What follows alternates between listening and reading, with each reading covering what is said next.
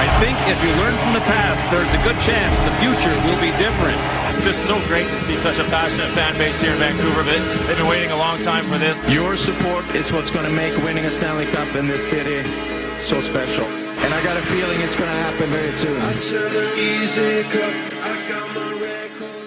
Hello, everyone. Welcome to episode 10 of Canucks Cast. You can find us on Twitter, on, on iTunes, and you can find us on our website at www.canucksblogcast.wordpress.com. You can find me on Twitter. I'm Sam Alexander 300, and you can join, and you can find Sean Spence on on Twitter at Spence Canucks. And today we're going to be talking about the Stanley Cup champions and the NHL draft, and what's going to be happening possibly into next season. So, Sean, what do you, do you think of the Hawks becoming Stanley Cup champs, and would you consider them a dynasty in the salary cap era? No, I don't consider them a dynasty. I think Stan Bowman is one of the worst GMs in, in the entire league. Like I said, this is not Stan Bowman's team. Yeah, it's not even a little bit. No, it's Steve Tallon's team right from right from the get go. He built the core. And and uh, and and now uh, Stan Bowman has screwed over his team. He has because a lot of players are going. to... He has to resign a lot of players, and a lot of them will, will want will want raises and want big money. Well, Brand, Brandon Saad is worth uh, four to five million dollars easy. He's a first line player, and that's what his agent's going to say. He's been playing on the first line all year with Pace. Mm-hmm. So he's automatically going to get four to five million dollars easy. Mm-hmm. The question is, which team will be willing to pay? F- which team would be willing to? How, how's the cap room and willing to to pay him? Florida, perhaps, because I know Dave Tallon likes. Well, no, Brandon Saad is not going to go anywhere but Chicago. Yes. So you're saying that Chicago will re-sign him? Well, he's an RFA. So his he's UFA. His rights still belong to Chicago. You're saying? Hmm. Chicago has like six RFAs. They got Kruger. There's a bunch of them that they got that they got assigned. True, they do, but but they're in cap hell right now, and they can't afford to sign all of them. They're gonna have to let some of them go to free agency. I don't think that they will. I think what what they're gonna like. Seabrook is a UFA at the end of next year. I have a feeling he might end up getting traded for a pro. Like, and see, the thing is, the Hawks, um, like, they're gonna probably trade Patrick Sharp, and they'll probably end up trading Brent Seabrook. Yeah. I- and those two players, if they trade them, they can't take any money back.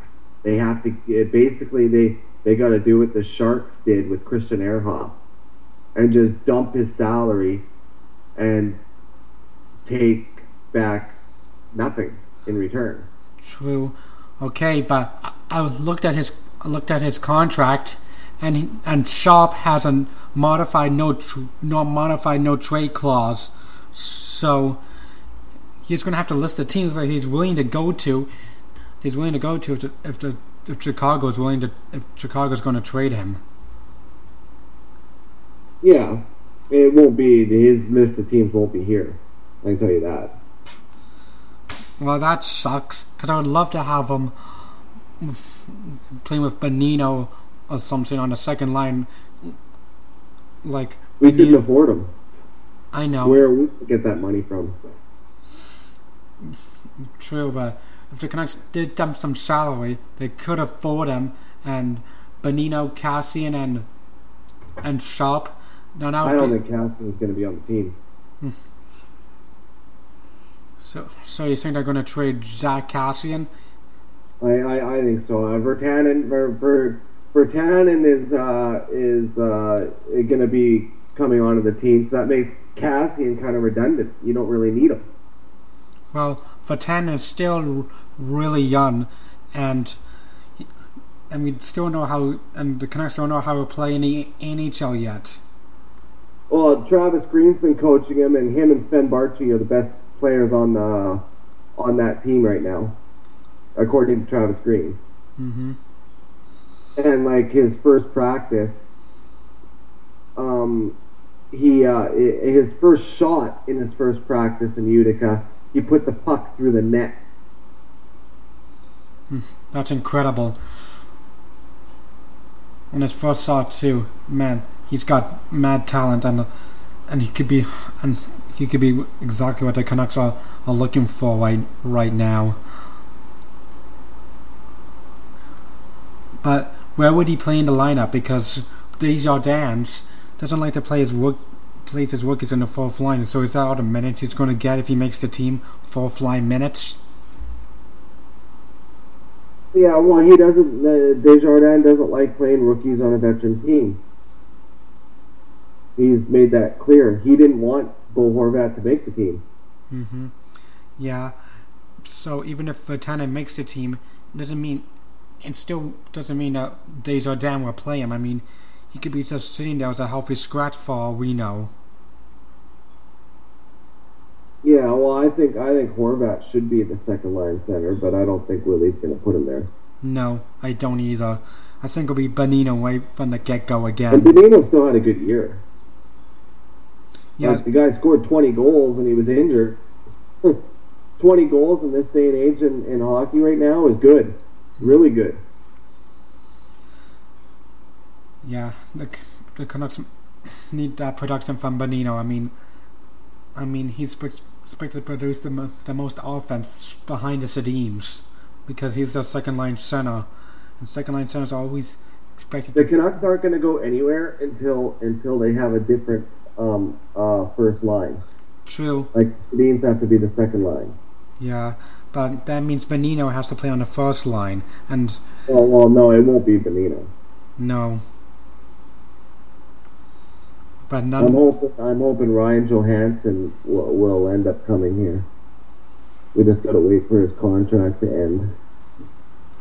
True, but once his contract ends, he still will be an RLF, RFA, and Columbus will still have his rights.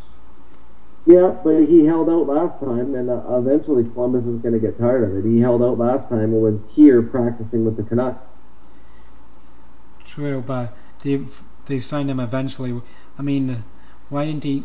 If he wanted to come here, why didn't he just hold out for as long as he could? Why did he sign a contract anyway? It's, because when you're an RFA, if you hold out and the team um, doesn't trade you and doesn't sign you, that means you sit out until you're no longer an RFA anymore. Like you don't play, and that that will hurt your career or end your career. Oh, But there's there's new rules under this new CBA. As of the 25th of June, you're allowed to uh, talk to the uh, the upcoming UFAs. You're just not allowed to sign them till July 1st, but you're allowed to make the contract. You're allowed to have the contract ready, and then July 1st you can sign it. I mean, why didn't Benning, you know, I, I think Johansen is a great player, so why didn't Benning, you know, give try and offer seat Johansen? Because it was going to take a lot, and and Columbus was going to match anything anyways. Hmm. Even if it was a ridiculous contract like that Shea Weber contract that Philadelphia made. And even and and Nashville even said, even if we can't afford um, the contract that uh, that gets offered to Shea Weber, we're going to match it anyways. They can't afford Shea Weber's contract, but they matched it because they didn't want anybody else to have him. True, I mean, losing him would would really hurt Nashville. Like he was, uh, he was uh, going to get offered an offer sheet here, but it was only going to be one year. And because the new CBA was coming up, he wanted to cash in while he could. Yeah, because with the new CBA, you can't get contracts like that anymore. I mean, the maximum length is eight years. Eight years for uh, players on your team and seven years for free agents. hmm Yeah, that's what I mean. Like, I mean, yeah, but that's what I meant. Eight years is the maximum for for like you can you can sign players too if they're on your team. But free agents seven years. I mean, you can't you can't sign a player for ten to fifteen years contract anymore. And I'm glad they changed that because that's that's a ridiculous amount of time to spend on one team, and he may regret signing him to that length. We've seen a we've seen a couple of times where teams have signed players to long long term ten year, fifteen year contracts and it's bit them in the butt. Age Gilles Bryzgalov, Bryzgalov is a good example of that. They signed a long-term contract, and he's no longer playing in the NHL anymore. Who's that? I'm talking about Bryzgalov. Oh, And I think DiPietro is another one. He was a first overall pick, didn't turn out, paid him a whole sum, whole, paid him, signed to a long-term contract, didn't pan out at all. Yeah. Well, and that happens. And speaking of which, prediction sites are, uh, are saying that Hawks will repeat as Stanley Cup champions. Do you think that? Do you think they will repeat as Stanley Cup champions? Or no, not? I don't even think they're going to make the playoffs next year.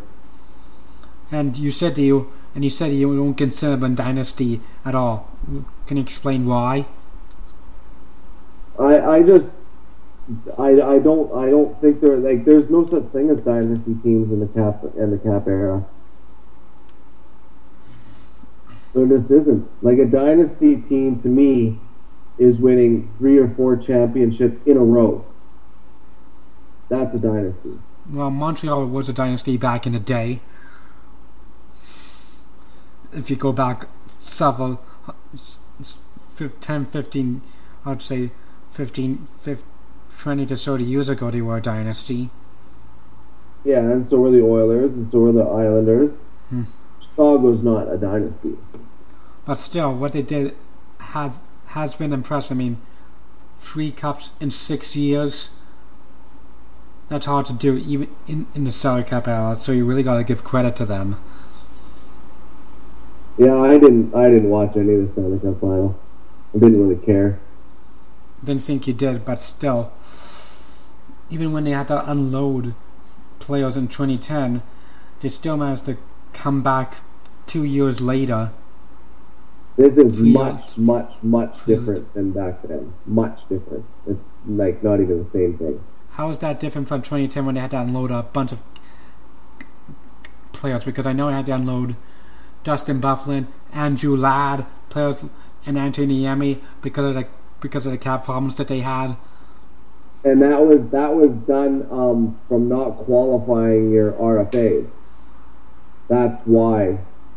It- had nothing to do with uh, bad contracts or anything like that. It was Dale Tallon didn't qualify them um, on time. hmm Therefore, he had to sign them to a regular deal. hmm And so, what's going to happen this time around then? they got to get rid of some big name players if they want to keep the younger players. Yeah, like Sh- Sharp, and maybe Marian Hossa. Because he's getting up there, and, and they need to make room for younger players. He's still good, but but they need to make room for younger players. I mean, he's 37 years old. They've got they've got seven forwards and four defensemen signed for next year. Hmm. That's all they got, and two goalies. And it does, and, and, and this playoff uh, series proved that uh, m- uh, mediocre goaltending can win you a fi- win you uh, a championship. But still, Crawford's not uh, anywhere close to an elite goalie. no, he's not. He's no Jonathan Quick or, or anything like that. But still, he managed to keep them the Hawks in the game. I mean, he pitched a Saturday in Game Six, and it was mainly he kept all the games in the finals were one goal games. And the last two, I believe, were just two one games. So in the last two games, he only let in one goal. Yeah, but it wasn't. It wasn't because of. Uh, it wasn't because of the the Hawks goaltending. It was because of the Hawks defense. But their defense is going to take a big hit next year. They got Hjalmarsson, Keith, Seabrook, and one other defenseman signed for next year.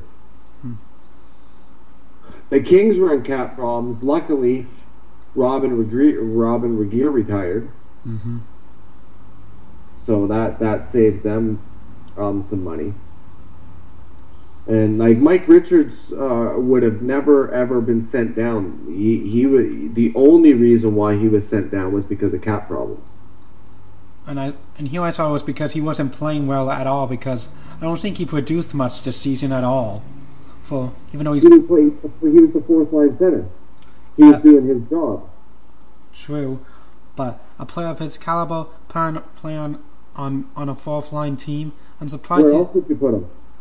Well, true, but if I was if I was that kind of caliber player was playing on the fourth line, I would want out of there. Even though I'm on a good team, I would be wanting to play on the first line. I mean, heck, if if if the Lightning, I know this, I'm just using this as an example. If the Lightning traded Steven Stamkos to the to the Kings and he played fourth line minutes on that team, do you think you would want? Do you think you would enjoy it there?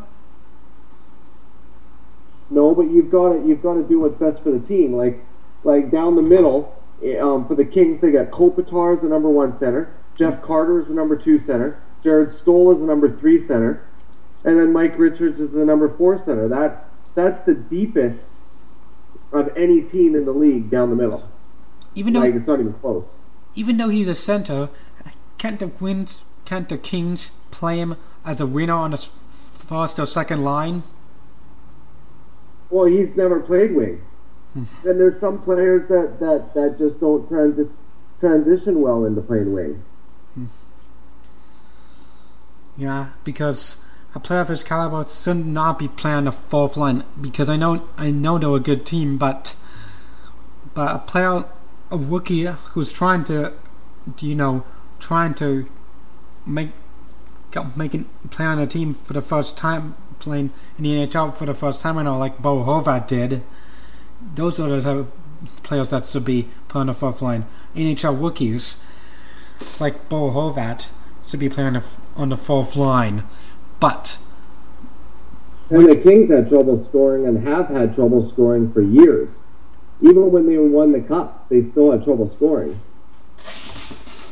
yeah, and that's why I say they need to move Richards up the line because I think that would help him with their scoring instead of mm-hmm. playing them on the fourth line and get and get limited ice time. I mean, heck, he could be playing first line minutes along with Andrei Kopitar. Yeah, that that they're not gonna. Then who do you play on your fourth line center? One of your young rookies, like the Kings have ton, they They, could. don't have cap space, Alex. They don't have any money. They they, they didn't have. They would have. They couldn't bring any more people up. They didn't have any more room because they had they were in cap trouble. Mhm. That's why they sent Mike Richards down and brought up one of their rookies to play fourth line minutes. Well, I'm saying once they have room, they should bring up one of the because their team won the won the Calder Cup in the AHL, so these should have tons of players that could come up from Manchester and play on the fourth line, but and get Richards moving up the line because that's what I would do. And if I were Richards, I would probably want to ask for a trade to a t- to a team that I can play first line minutes with, like maybe Buffalo or some. I know Buffalo is one of the worst teams, but still, maybe playing with going back to Philadelphia and playing with Claude Giroux, playing behind Claude Giroux as a second line center. Yeah, but they've got they've got uh, uh, centers uh, galore in freaking Philly too. They've got Giroux, they've got Couture, they've got uh, uh, Schenn. Then I think I got a good possible option for him. I know it's crazy, but maybe a team that has young players, he can lead them, like maybe Calgary or Edmonton. Well, I, I guess I guess we'll uh, we'll see what happens. They tried to trade Mike Richards last year, and nobody would pick up that contract. In the cap world, with that long of a contract, nobody wants to do that anymore. True, but don't you think he would produce more if he was on a on a It's not about producing; it's about business. It doesn't matter if you're the best hockey player in the world. if if it doesn't make sense, it doesn't make sense. Hmm. All right, now I'd like to switch the subject to the Tampa Bay Lightning, who are the runner-ups. What does this what does this season mean for them going forward? After all, they made it to the finals and lost in six games. What's going to change for them going forward heading into I don't next? think they need to change at all. So you think it's just a rinse and repeat effort? Yeah. They they they they played really well. Yeah, because I heard that Ben Bishop had a groin injury and Tyler Johnson had a A growing tear. yeah. Kucherov had a concussion. He was playing with a concussion. But still, they were playing really well despite despite those injuries. And Bishop played played re- really well, even though he had a groin tear. I mean, I think Miller had one, and he sat out the season until he was ready to play. Well, yeah, he but he didn't sit out in the playoffs. No, but Like the playoffs are a different animal. If if he had a groin tear in the regular season, Bishop would have sat out. The playoffs, especially the Stanley Cup final, nothing's going to keep you out. Like like uh, um, Steve Yzerman played on one leg, and won the and won the uh, the Stanley Cup and won the Conn Smythe on one leg. that's incredible. I mean, how can you skate properly with just one leg? I mean, You you suck it up. He was taking lots of cortisone shots, and you just got to suck it up. It's the playoffs. true. Injuries are for pussies in the playoffs. You like that's just the way it is. True, but tell that to Hamhuis who who got injured in the finals and then didn't and didn't, and didn't play at all. Yeah, I know, and that, that and that that just shows you that we don't have the right kind of players um, for playoff hockey. If Hamhuis was smart, he would have played through it. I mean, I mean, could he have? I mean, I mean, was it an injury that he couldn't have played through? I mean, maybe. You can play through any injury. Jake Virtanen um, played um, three quarters of the season with um, a, a torn apart shoulder. Because when he, scored 46 goals doing it. impressive, but what I'm trying to say is because the injury he, he suffered, because I think he tore his groin when he hip checked Lucic, and I think he might have injured his back as well. Hip checking Lucic, and and he should have just taken some shots and continued playing. But he didn't. I'm surprised he went, considering where he was at that time, and considering he might not get another chance. I wonder what he was thinking.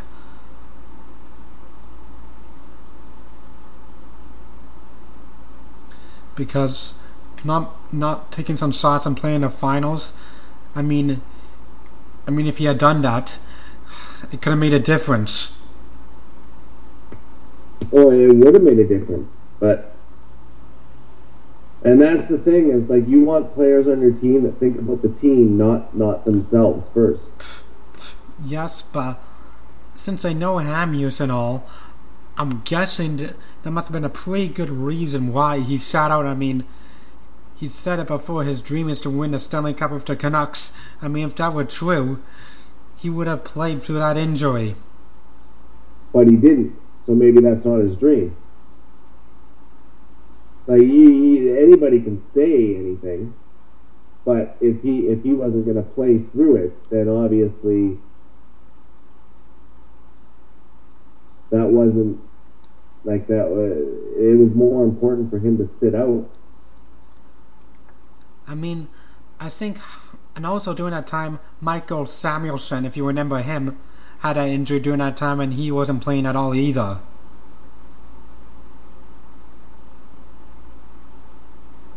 I mean, we, the Canucks had tons of players that that have made it to the finals, but had injuries, but weren't playing through them. I mean, Kesler was. I mean, talking about the players that I'm talking about players that hadn't that were staying out because of injuries and not playing through them. Yeah, well, we've got to uh, we've got to get players that'll that'll play through them. Yeah, and that's the difference between, and that's why the Hawks have won cups in in, in three this in three cups in six years because they have players that are willing to battle through injuries. Well, Joel Quenneville forces them to. Yeah, too bad. the kind of coach he is. Yeah, and I don't think Willie is that type of coach at all. No. But Willie's a great coach. Like he, he's the best rookie coach we've ever had ever. I'm I'm I'm curious. Could you list a num? I, I know you've been following the team for a while. Who was the last rookie coach that we had? Play, in, in, who was the first rookie coach that that we had? I mean, talking about Uh, last last rookie coach that we had. How well did he do? I'm trying to think. Rick Rick Ley was uh, a rookie float coach. And how well did he do? Not well. Last of the season. I believe Bob McCammon was a rookie coach. Wait a He minute. didn't do very well. Wait a minute. Was Alain Vigneault? No, wait a minute. Because I went. No, he wasn't. No, because I think I would remember correctly, he was coaching in the AHL for a while before moving up to the Canucks. Oh, that that doesn't matter. That would still consider you a rookie coach. Pan? That, that still considers you a rookie coach. If you haven't coached in the NHL, then it doesn't matter what you've done in the AHL. But uh, Alain Vigneault um, coached for the Montreal Canadiens. Wait, I don't remember that. So, he was the best rookie coach we ever had, but he needs to improve on that because if he keeps following his old habits, we're not going to go very far in the playoffs. What habits? I, like Omar keeps going on about Willie was the one that cost us the season. I'm trying to figure out where he would come up with that. Well, I I thought he coached great.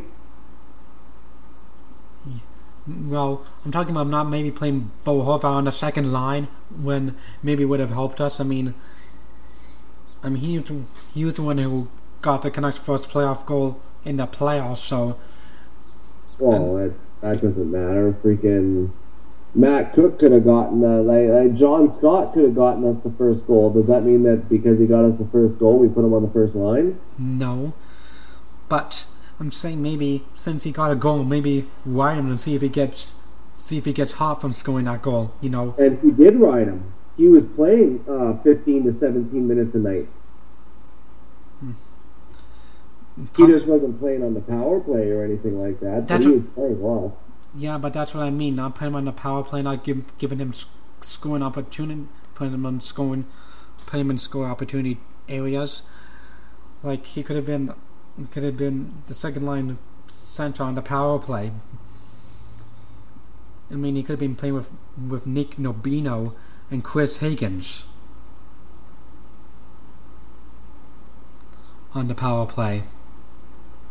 And that's what and that's one of the mistakes I'm talking about. I mean, not giving the players the opportunities they deserve when they deserve it. That's one of the coaching flaws I'm talking about. Well, and everybody's going on about how how Willie put Hansen with the Twins, and that was a bad idea and things like that. But it wasn't Willie's decision. True, it wasn't, and and previous coaches have put Hansen with the Sedins. Alain Vigneault did it. John Tortorella did it. Now Willie Desjardins has done it. He's not the first coach to do it. Well, Willie asked the Sedins who you want to play with, and and the Sedins said, "I want to. We want to play with Hansen." And that that's the problem with being a rookie coach is if you go against the Sedins, then you have a chance of losing the locker room. hmm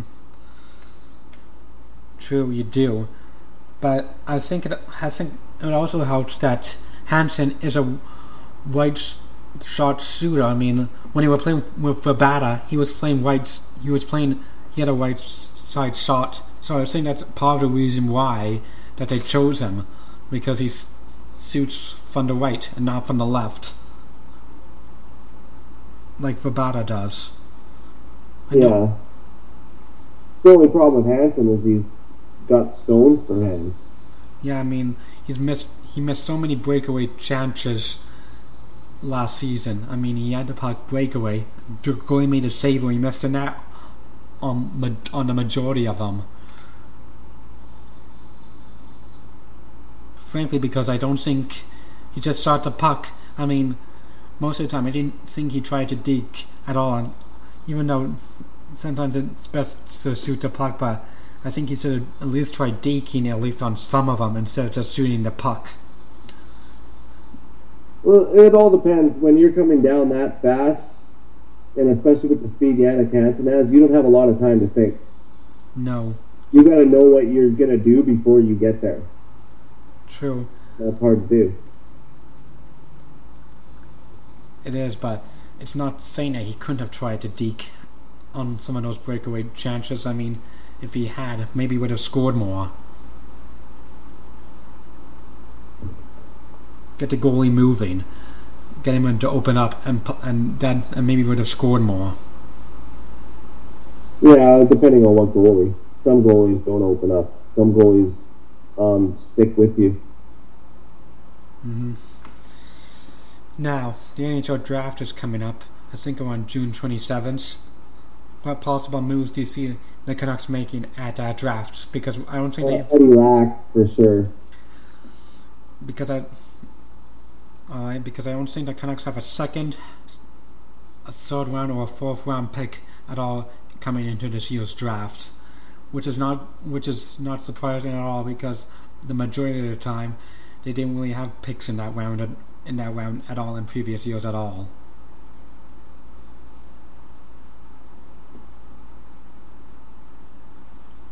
I mean, I think last year was the first time the Canucks had a second round pick in quite a while Well, they will have a second round pick. because they were traded a lack. Yeah, and I, I have a feeling that Lack may end up being an Oiler. Do you really think Lack will help that? Do you think Lack will perform if he was if he's traded to the Oilers? Do you think he will help the team or? Not if the Oilers don't get defense. It won't matter who's in net. You could have Patrick Waugh netting on that team. It won't make a difference. What about Dominik Hasek? Dominik Hasek's a little bit different, but still, you need to have some kind of defense.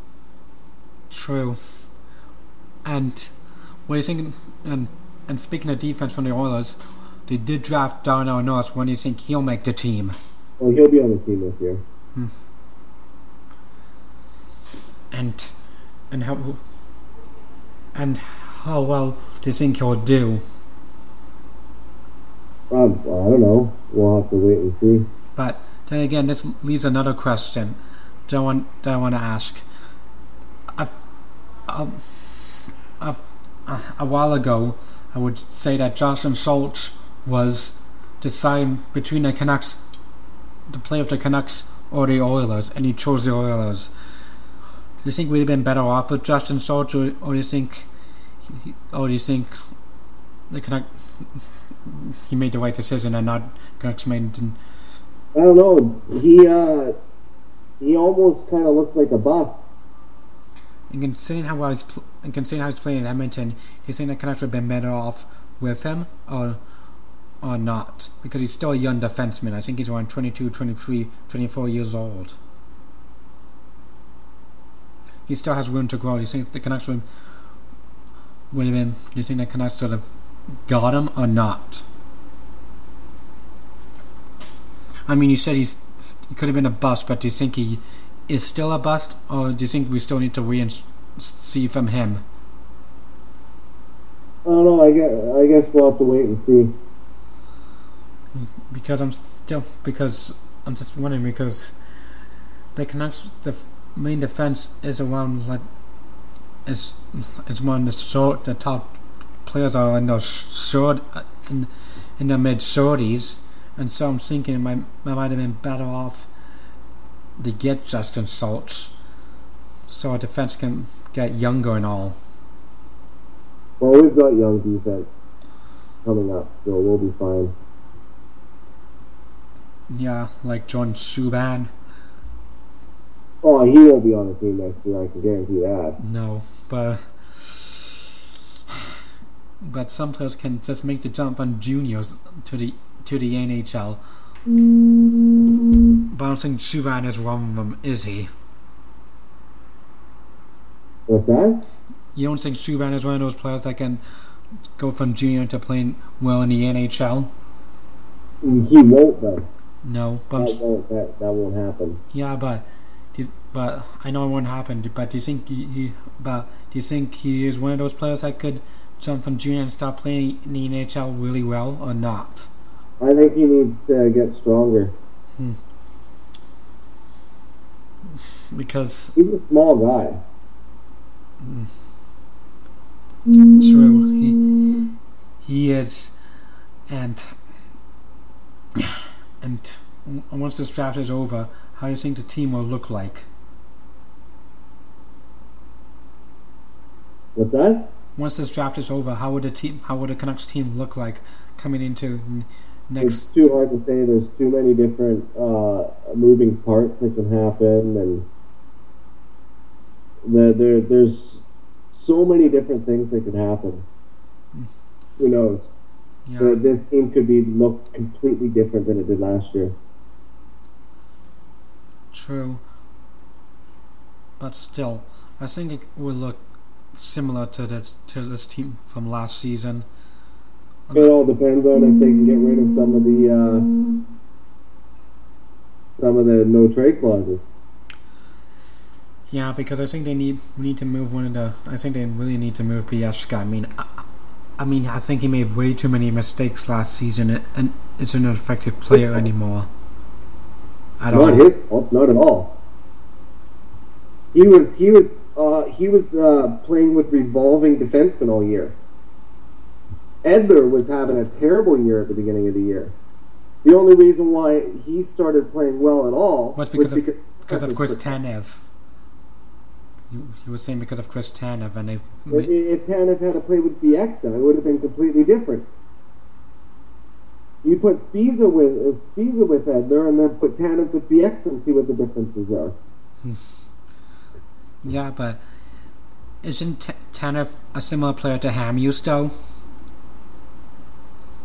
Uh, I mean, I think I think Tanev was way more patient.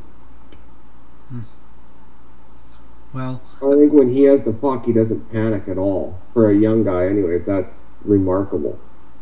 It is, but I'm just saying because they both play calm, calm, demoning, calm. They both play calm. Both play calmly on the fence. They don't make. They don't make those flashy plays at all. They just play calmly and make and make the good and make the good and make the good play. But the X has made it clear that he doesn't want to go anywhere. So if he doesn't, uh, if he says I don't want to be traded, then the Canucks have no choice. They have to keep him. Well, wait a minute. This this reminds me of something. He does not have a no. He does not have a no movement clause in his contract, does he? Yep, he's got a he's got the whole package. And and, and you can't send him down to the minors anyways. Not under the new CBA. Well, no, you can, but you're not going to save any money. No, but that's because I was talking to Hammies the other day, and that's how they made Gellison move. I mean, they threatened him. He said that they threatened Gellison to send him down to the minors if if he didn't waive his no trade clause. and that won't work. He wouldn't go to the minors anyways. because he has a no movement clause. Well, it's not only that, but a veteran player like that can dis- can choose not to go. They don't have to go. They can say, "No, I'm not going down to the minors. I'm not riding the bus," and they'll stay up here. Even if you And even if you finalize the papers to send him down, yeah, he doesn't have to go. Oh, even if the GM makes the move. Yep. Wow, I didn't I didn't know that at all. I saw Yeah, yeah. Veteran uh, Mike Richards at one uh, at the beginning didn't want to go. He eventually went down so he could play a little bit, but he didn't have to. oh Uh, like uh, he, he won't get paid, but uh, uh, but uh, that won't matter for the exit because Bieksa will just end up uh, um, going on Sportsnet like he was doing when he was injured. I see. I didn't. I didn't know that at all. I thought once the GM makes the move, I saw you had to go down. No, you don't have to do anything.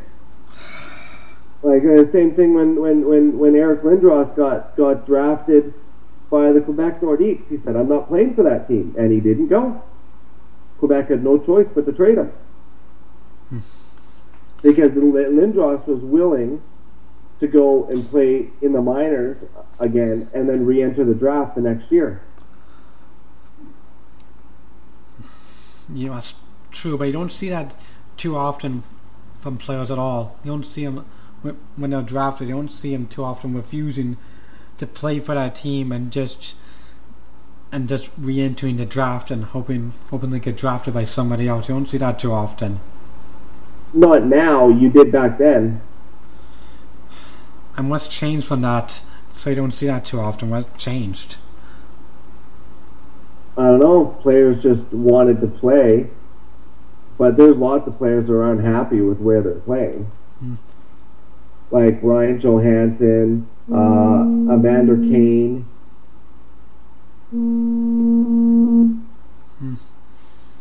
Yeah. Yeah, so you're right, so if the Bieksa doesn't want to go then the Canucks are screwed. But then again, maybe giving players those no trade clauses is not actually a benefit to you at all. Like But but uh, it also is a benefit as well because if you don't give a player a no trade clause, then you got to pay them more money, which means it's going to be a bigger cap hit. That's the reason why players get no trade clauses is because you can give a player a no trade clause, Mm-hmm. and and you can lower their cap hit. They'll take less money if they have a no trade clause. because because that means they can have control whether they stay or go. Exactly. Hmm. That makes sense. No, no wonder Gillis have signed so many players to to no trade clauses. It was because it was, no trade clause. yeah, I think true. I think the it's because the low. It's the main reason is to lower the cap hit. That's the main reason why. I think that's the main reason why because otherwise, like you said, you have to pay him more money and get a higher cap hit. Yeah. So, there's still many questions coming in when he said the Hawks don't sell a cap hell. Tampa Bay Lightning does not have to change the scene. And and let me ask you this: Were you surprised that New York lost a Game Seven at home? Were you surprised by that at all? Well, uh, Lundqvist played played like a god in that game. His team just couldn't score. No, he did play like a. I wouldn't say a god, but he played like an an elite goalie. But you're his team just couldn't score. I mean, and a goalie can only do so much. I mean, the next thing the one, the next thing they want from him is him to expect him to score goals from his own net. Well, and back back in the day, goalies were able to score goals. They can't now No, because back back back in the day, uh, goalies were allowed to cross uh, the center line. And now they're not. No, they're not even allowed to go past their blue line. Hmm. I think Like, Ron Hextall scored four NHL goals, one on a goalie. Hmm. That's amazing. But I think the reason I did that was because was because I, I think that I can't, well I can't even think of a reason why they would stop doing that. To protect the goalies.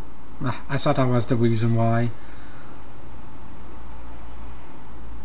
Yeah, because I think I think if a goalie comes out of its net though, he's uh, fair game and should get crunched.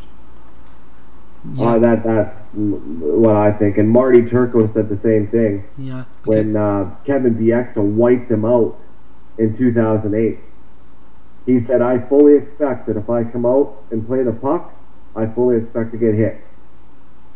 And Bieksa saw him coming out, and Bieksa didn't um, stop. He just kept, he skated harder and just ran him over. Well, that's a, and he can't do it anymore because they're protecting goalies more now than ever.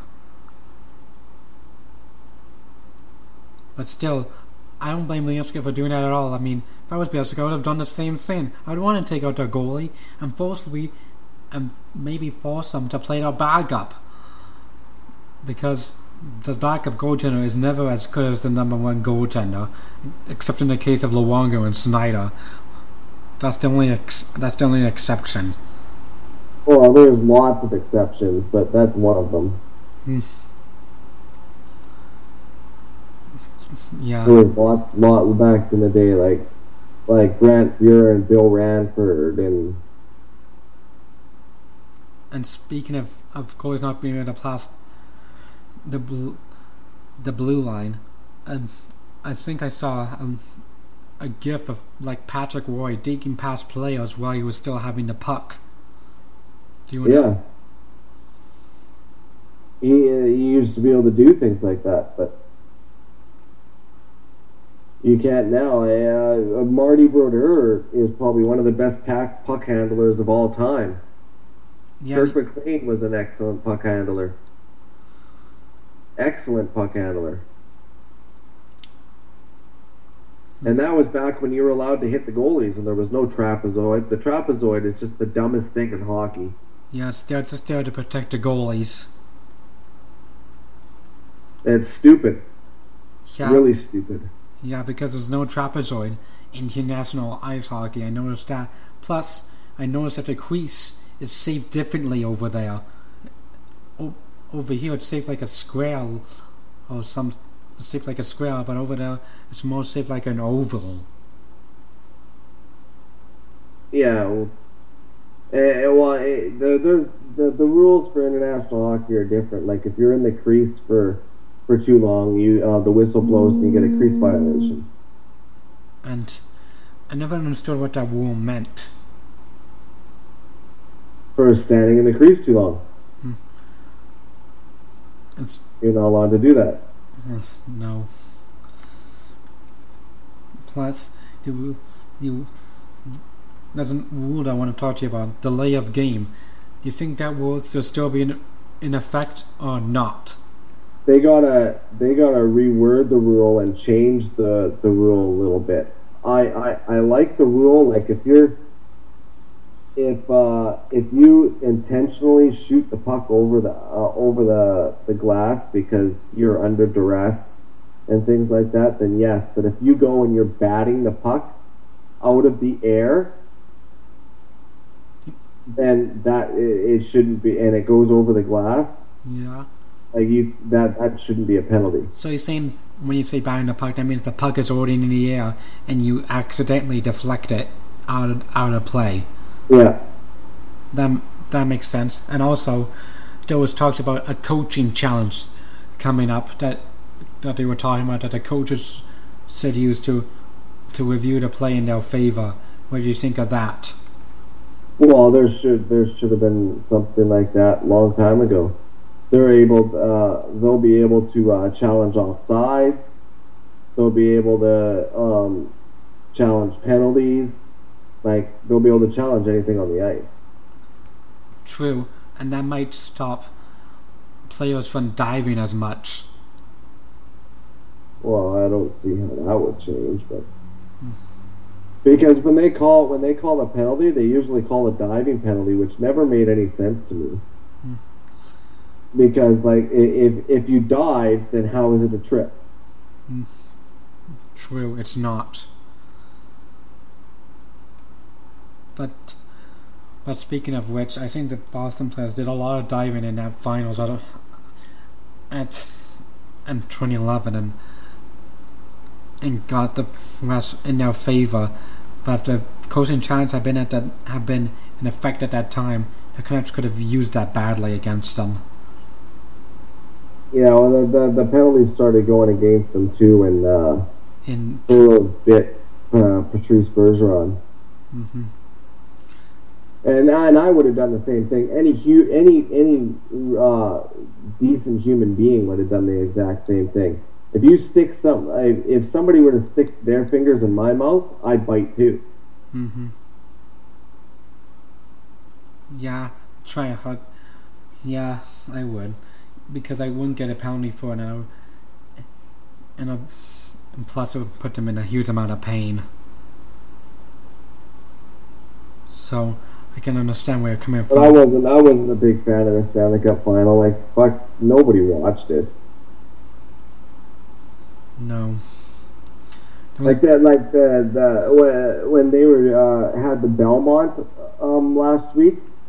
Mhm. There was more people watch uh, at Belmont than there was in Tampa Bay uh, for viewers for TV.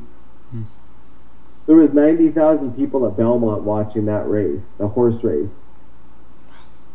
There wasn't even close to that for viewers watching the Stanley Cup final. No.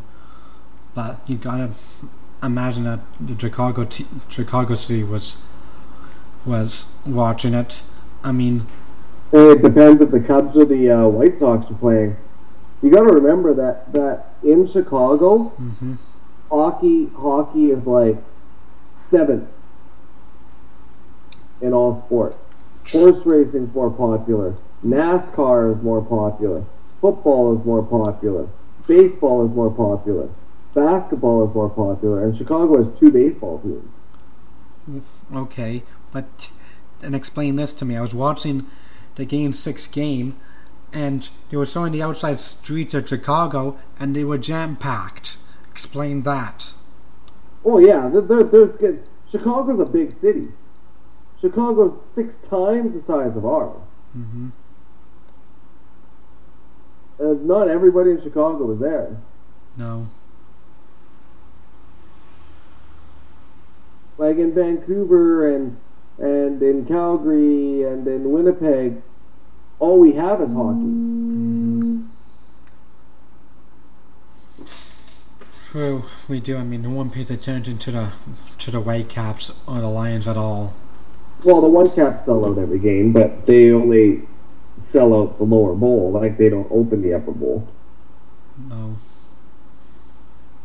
And there's lots of Lions fans and things like that, but you can't compare the CFL and and, and, and soccer to hockey, basketball, football, baseball. Like it just doesn't compare. No.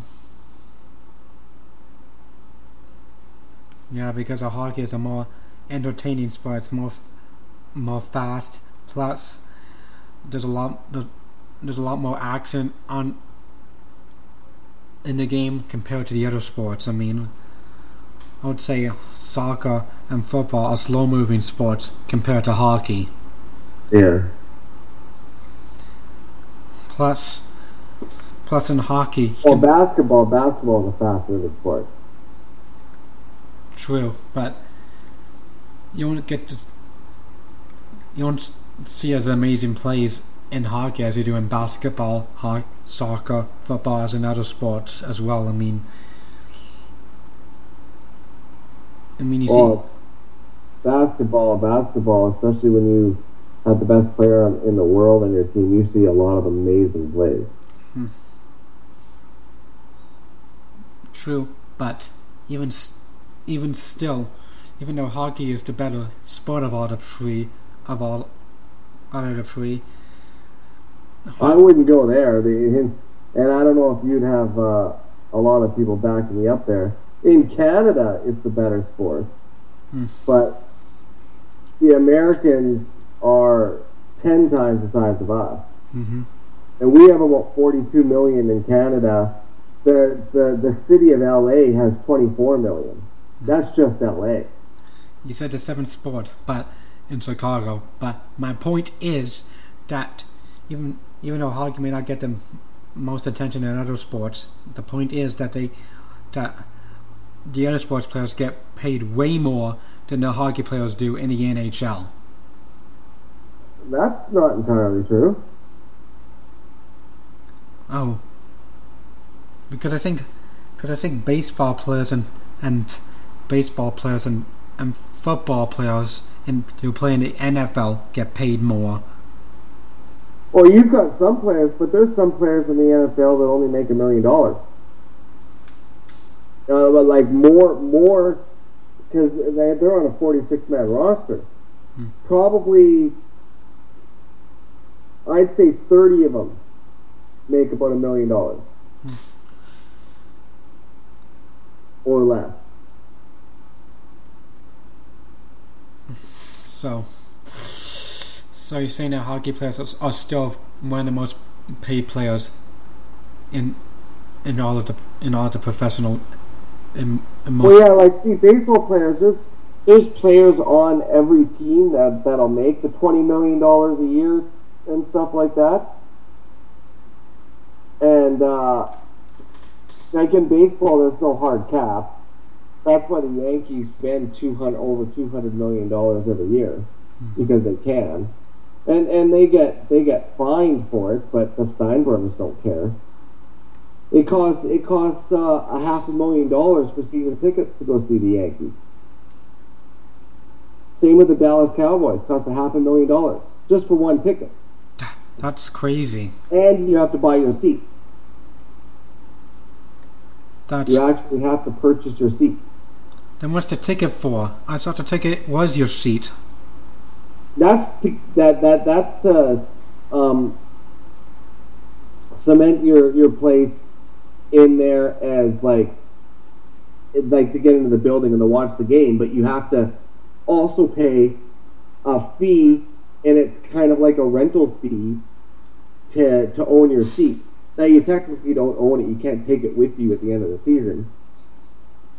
But that's that's what the NFL and uh, Major League Baseball do.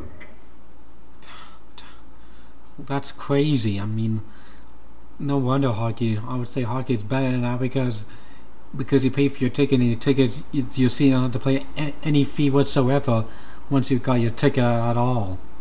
No, but in Vancouver it's a little bit different because uh, you got to pay to be on the waiting list for season tickets, and if and say you're still on that waiting list after seven years, and every year you got to pay another two hundred dollars. If you uh, decide that you uh, it's been too long and you don't want your season tickets, You and you drop, they don't give you back that money. So the Canucks make money for you not even getting in the building.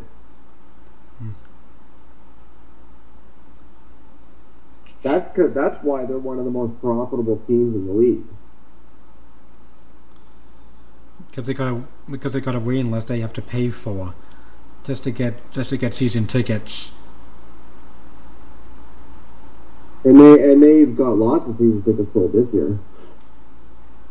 But it, like the atmosphere, the atmosphere has never ever ever been good in Rogers Arena ever. Yeah, but that that's true. But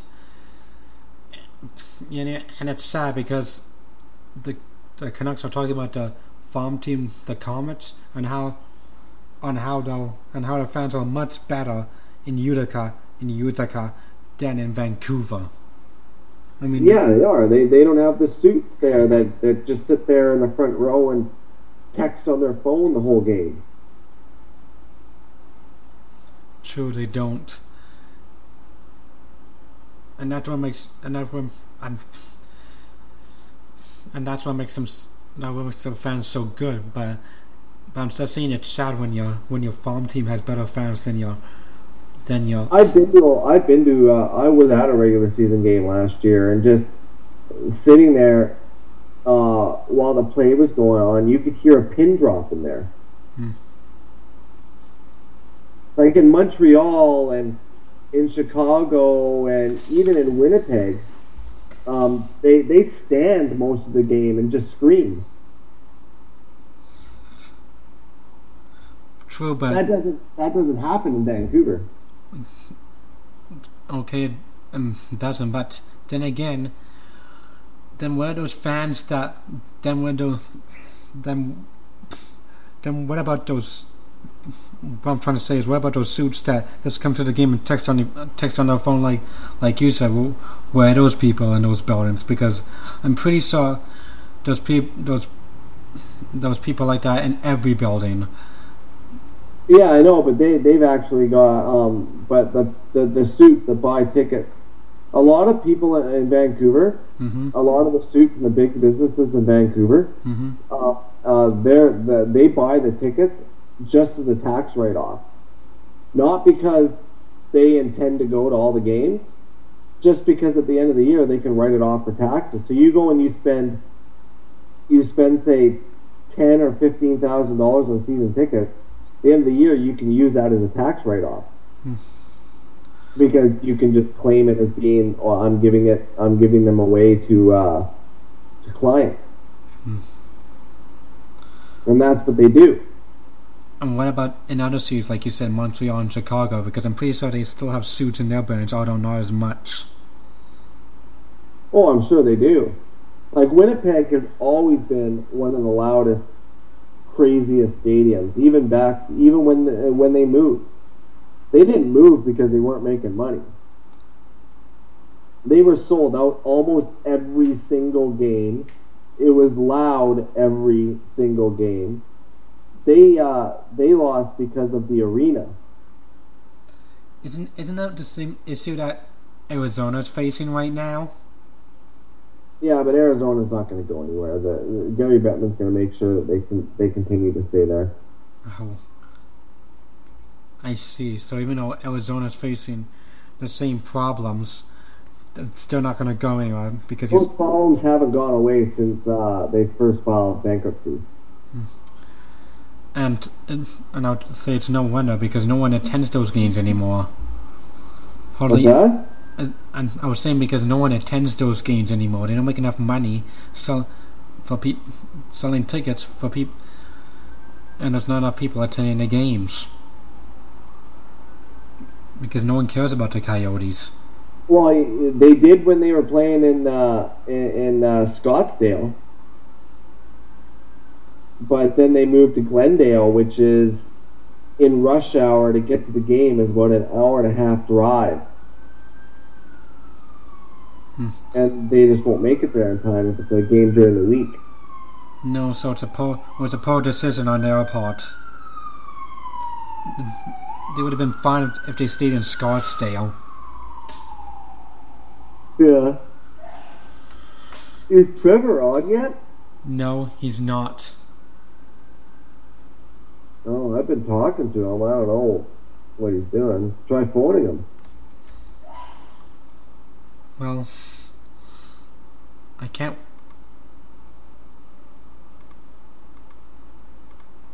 I can't really phone him from from from where I am right now.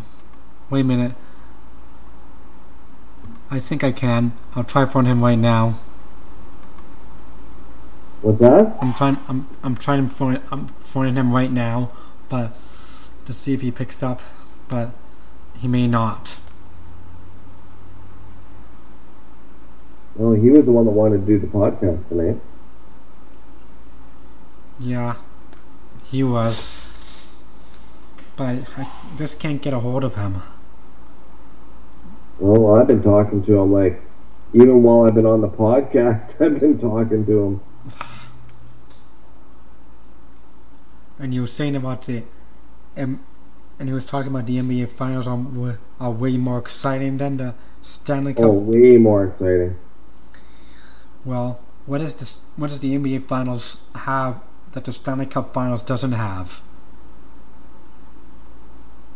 I mean, Viewers. besides that, I mean, It just the NBA finals are just more exciting, especially when you have the best player in the world on your team uh, uh, playing in it for the fifth straight year. and that's and I think his name is LeBron. Yes, What team does he play for again? Cleveland. Yeah. Hmm. Yeah, when you have the best player like that, he can just dominate. Well, he did. But the only. s- But then again, that makes it not much of a team sport when a player can just dominate because then again, you can just give him the ball and he can Same just thing in hockey. Huh? It's the same thing in hockey. There's there, there's one player in your team that just dominates every time he goes out there.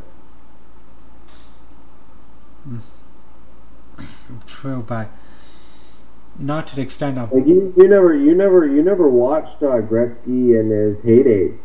no. Like he he, he uh, uh, when he scored uh, uh, 50 goals in uh, in 39 games, 38 games, whatever. He uh, he was uh, nine goals short with two games to go. He scored nine goals in two games. To get to the 50 goals, he scored five goals that game. Like he just couldn't be stopped. True, but then again, you didn't have goalies that were that were as good. I mean, I mean, did he score any against Dominik Hasek? Oh, I'm sure he did. But still, I think that's because the defense and goaltending wasn't as good as it was as it was now. no, I don't think that at all. That that that's completely the opposite. The there was just the defense um, was more aggressive. They didn't play defense. They played defense and they tried to score. Paul Coffey got hundred points a couple times in his career. because he was playing both. Uh, Bobby Orr won the uh, scoring title title twice as a defenseman. You just don't see that anymore from defensemen these days. I mean, No, I, I don't like the way hockey's gone. Uh, I wish it would go back to '80s hockey, where there's just lots of goals, and seven five, eight six, those kind of kind of kind of games. Those were exciting. true, but then again, that means you don't see goalie numbers having. True, but if that happens, then those goalie numbers will drop down to the 800s. I mean, you don't would see goalies with an with a 930 save percentage, a 920 save percentage anymore. I would see was a ni- eight, an 850. Yeah, but who cares? I don't watch. I don't watch hockey for good goaltending. I watch hockey for lots of goals. That's what I like. Is lots of goals. Hmm. I, I hate. I hate those like when there's super defensive games and there's no goals scored. It's boring. It's not fun to watch. No, it isn't. But then again, isn't it nice to have a goalie that can, that can steal your games when you when when you when you can't score? I mean, I mean, if you go back to that, and and your team can't can't score enough, isn't it nice to have a goalie that can you know back backstop you to a win? And that happened all the time. Hasek did it. Waugh did it. Fuhr did it. They would let in five or six one game, and then let in one or two the next. Like there was goalies back then that had uh, really high save percentages. They, But even even even if uh, even if I watched the game and it was um, ten to one, which the Oilers did a lot, that was that was fun to watch. Even if it was all one team scoring a, the whole lot of goals, Yeah, that's fine with me. fine then. Then I suppose that you enjoyed seeing Boston well Vancouver in game in game three of the 2011 Stanley Cup Finals when they beat them eight to one. You got to see lots of goals then. You must have enjoyed that game. Well, it was against my team, so I didn't enjoy it against my team. Wow. I see. Because even though it had lots of goals, you got what you wanted in that game. And that's the way hockey should be. That's why there's talk about making the nets bigger and making the goalie pads smaller. Because if you go and look back, back in the 80s and even back further than that, the goalie pads were tiny. Then I got Now, now the goalie pads are up to their waist. Fine. And if they're talking about the net's bigger, then I know a perfect size for them. They can be. Make them as big as a soccer net, and go. Well, f- that that's just ridiculous. Why would you want to do that? well, soccer nets are that are that big, so. And plus, they play on a big field as well, so. So I don't see how that wouldn't hurt. Well, yeah, a goalie would never stop a puck ever. And you don't, and you don't think, but you see, but you see goalies in soccer making saves with nuts that big. Is it because they? Yeah, but the, the size of the ball is like six, ten times the size of a puck, True. But and they're not kicking it hundred miles an hour either. yeah, but still, that would create a lot more goals, wouldn't you say? Yeah, well, Luongo did say that if they make the equipment smaller, he's going to retire. Because it's if they make the equipment smaller, then that means that all the goalies will all of a sudden have to adjust because your angles change when you're when your pads are smaller. You gotta um, you've got to learn on the different angles again. Like it'll be a learning curve for a while. Yeah, it would be a learning curve, but then again, they did it. The goalies did adjust once they made once they made equipment bigger, didn't they? So wouldn't they be able to adjust again? Well, it's a lot easier to adjust when your equipment's bigger than when it is when it's smaller. Much, much, uh, much easier. because you have because you cover because you cover more of the net, and that's why. But still, I think you're right. They need to make the equipment smaller because I think see more goals would be nice. I mean, um, another reference I'm talking about is that route that Anaheim Ducks made against the Canucks. I think it was eight to one or nine to one against the Canucks, and that was a high scoring game, which which was humiliating to see, but it was the type of game that that of, that all teams should be should, should be playing. I mean, heck, even the highest scoring team in the NHL, you don't see them scoring eight.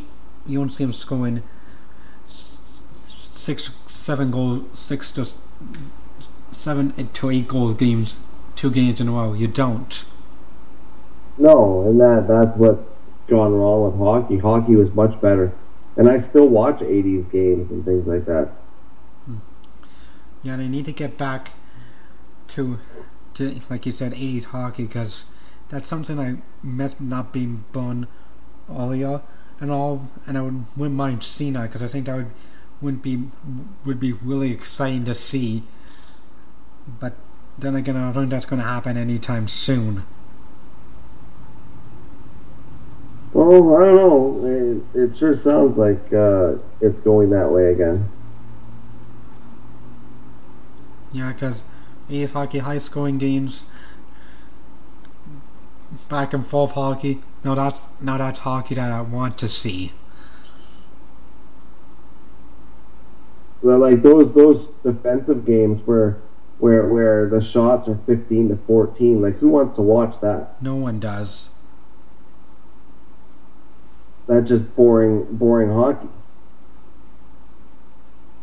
No, but then again, is it still exciting when one team has I don't know? I mean, I'm taking I'm taking using this game as as an example. Even though it was a low scoring game, it was it was the type of game I'm, it was the perfect game for what I'm describing. Do you remember that game where Ben Scrivens made 59 saves for the shutout win? Well, probably. is that I'm using that game as an, as an example. Well, Chicago, well, San Jose had had 59 shots on goal. Well, Edmonton only had like around 14 to 20 shots on goal. Would that still of game interest you? Well, opposing team like I don't know had 40 shots on goal and just dominating the game by not scoring. Would that still interest you, even though they're not scoring? A little, a little bit, but oh no, like the Oilers didn't deserve to win that game. No, they didn't at all. But that, but that goal, but he absolutely stole on that game for them.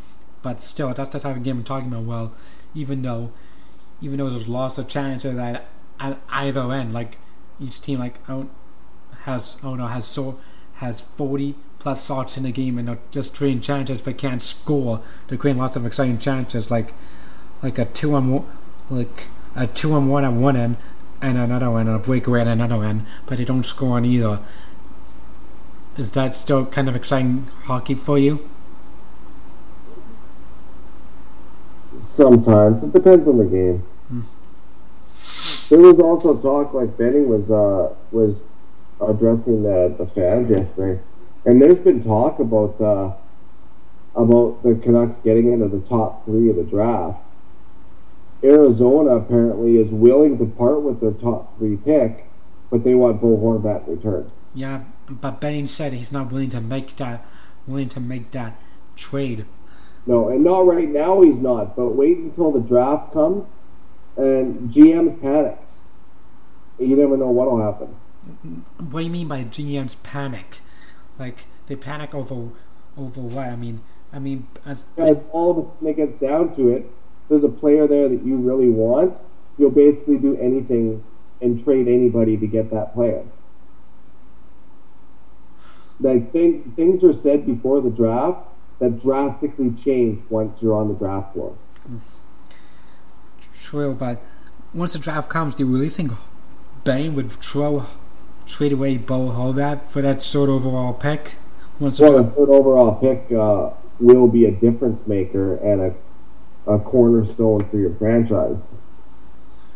true, it, it will be, but but you but you you you saw how well Bo played this season. Do you think trading him away now would be a for the sort of overall pick would be a mistake or not? Well, you wouldn't know for a few years to see how, how the pick went.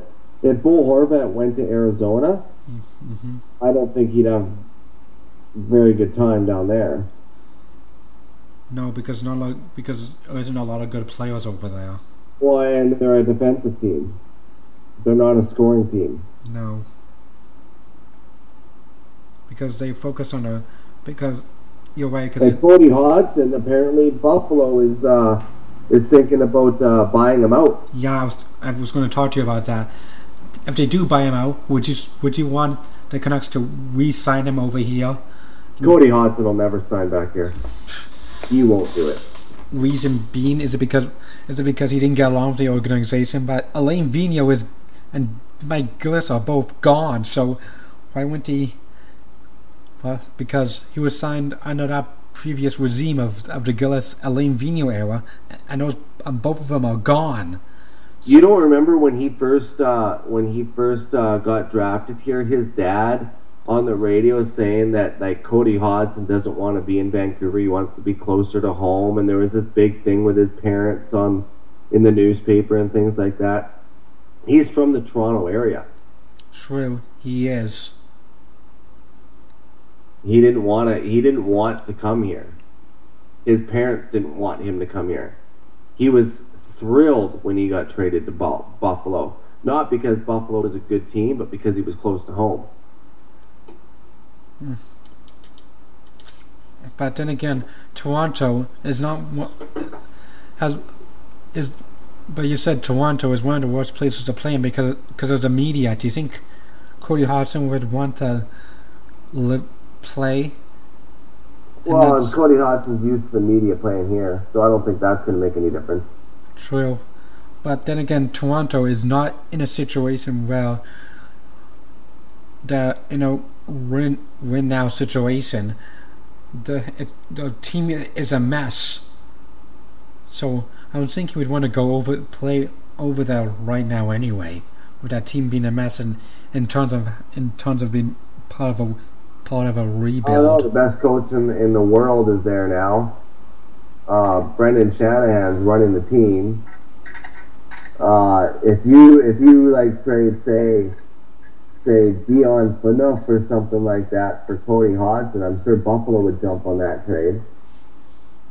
Sure they, sure I'm sure they would, but then again, sometimes the a player wants to go back to the city, well, he has played his played his be- best of his career to maybe re- revive it. Re- you know I'm trying to say? Get back on track and all because because so far his best hockey has been played over here and not in Buffalo. Yeah, that that sometimes that doesn't matter for players. Like Luongo went back to Florida. He knows he's never going to win a cup there. True. He went there for his family and because he's making more money in Florida than he was in Vancouver. True. But still, I wouldn't mind betting cracking the whip at Cody Hodgson and maybe Yeah, he, ask him. Cody Hodgson's just going to say no. Yeah. But then, but then, Edmonton is a player that wants to play here. yeah. And plus, I think part of the reason why was because he was a third line center when he wanted to be a first line, second line center, and and with the Canucks center depth that they have now, he could easily be the Canucks second line center, and Bo and Bonino could could drop down to the third line. Bonino's not a third line center. A third line center, you need a, a guy like a Ryan Kesler. You need a guy that can play both ends of the ice, um, be a force defensively. You need a guy who can actually skate. Bonino can't skate. Hey guys, I am I am so rattled over this NBA Finals. Like I thought the Cavs were going to win six, but uh, Sean, you're right. The Warriors won it all, and I'm I'm still surprised, even though it was I had a feeling they were going to, and, and LeBron James still had a good a good game. He almost had another triple double. Yeah, it, it's too bad. There's a definitely a curse against this city of Cleveland because if they had Kyrie and Love healthy, they would have won in six or less. Well, you know who's going to be on that team next year? Dwyane Wade. Yep. Yep, there's a big chance. You know, we saw Dwyane at halftime for most of the halftime shows, and this guy could very well leave Miami. He knows that he's not going to win another championship in Miami. I know he has He's Chris Bosh. He asked Miami to uh, to to release him. Yeah, and Miami would probably consider it. It's just Dwyane Wade's legacy. If he leaves Miami, you know what I mean? It'd be the same thing as LeBron when he left Cleveland in the first place. Yeah. But uh, yeah. What topics have you guys covered so far? No, we were just talking about like the Stanley Cup final, and he was bringing up Cody Hodgson, and Cody Hodgson will not sign here. That's just the, that's not even Oh, no. a non-starter. He didn't Yeah, want to play here before. His parents were adamant on him not playing here. There's no like he's from that area. He's from the Greater Toronto area. Yep, I saw him in Toronto. It's just, does he want to play in Toronto? It's the exact same market, if if not even worse than. Well, it's, it's way worse than Vancouver. Well, it's where it's worth media-wise, yes. Yep. But- So yeah, I don't know. I don't know if he's even NHL caliber anymore. I think he could turn very well into a Cory Conacher, where he's just filling an AHL role because he this guy can't skate. No, he's not a very good skater. no. Yep. He's not, but still, that's, but he's, he still put up a whole lot of points in his in, in his first seasons here. I mean, Yep. That was with a good team. See, that's the thing. That that's what separates players. Is you can put a bad player or a good player on a bad team, and that good player can make that team better. Where you can put um, a, a, a, a bad player or an okay player or a player that, that played well on one team that was a good team, you go put him on a bad team, and then you find out their true colors. Yep. Have you guys touched on the Blackhawks yet? With their whole situation going forward? Oh yeah, they're they're they're, they're in trouble. No, they're in a ton of trouble. You know, Like Brandon Saad, they need to sign. He's a first line player now. And Stan Bowman says, "Oh, we're gonna match Saad no matter what." No, you're not. If Florida comes in out of nowhere because Dale Tallon is willing to spend money, and he comes in with this offer sheet of around six to seven mil a year, which is totally blasphemous for a player like Saad. the Blackhawks aren't gonna match that. Oh, I'm sure I'm sure they will. They'll just have to start getting rid of players. Like Brent Seabrook is up. He he's a UFA uh, at the end of next year. Yeah, and if you did you watch that interview with Scott Oake after they won the cup? It was almost like it was a goodbye to the city of Chicago. The way Scott Oake was asking questions, it was it was very awkward A good uh, goodbye to who? to Seabrook. Oh, Um, no, I, yeah, I, think- didn't even watch that. I, I turned it off after the second period and I watched wrestling. Oh man, we can touch on that in a second. But uh, I think Sharp's gone. I think a team like Washington could use him. I think Oduya is gone. Bickell is gone. And here's the thing with Those Stan of Bowman.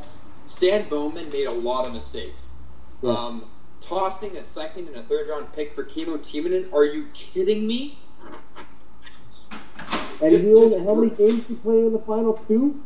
I think he played two. he- he's worse than Sergei Gonchar at this point.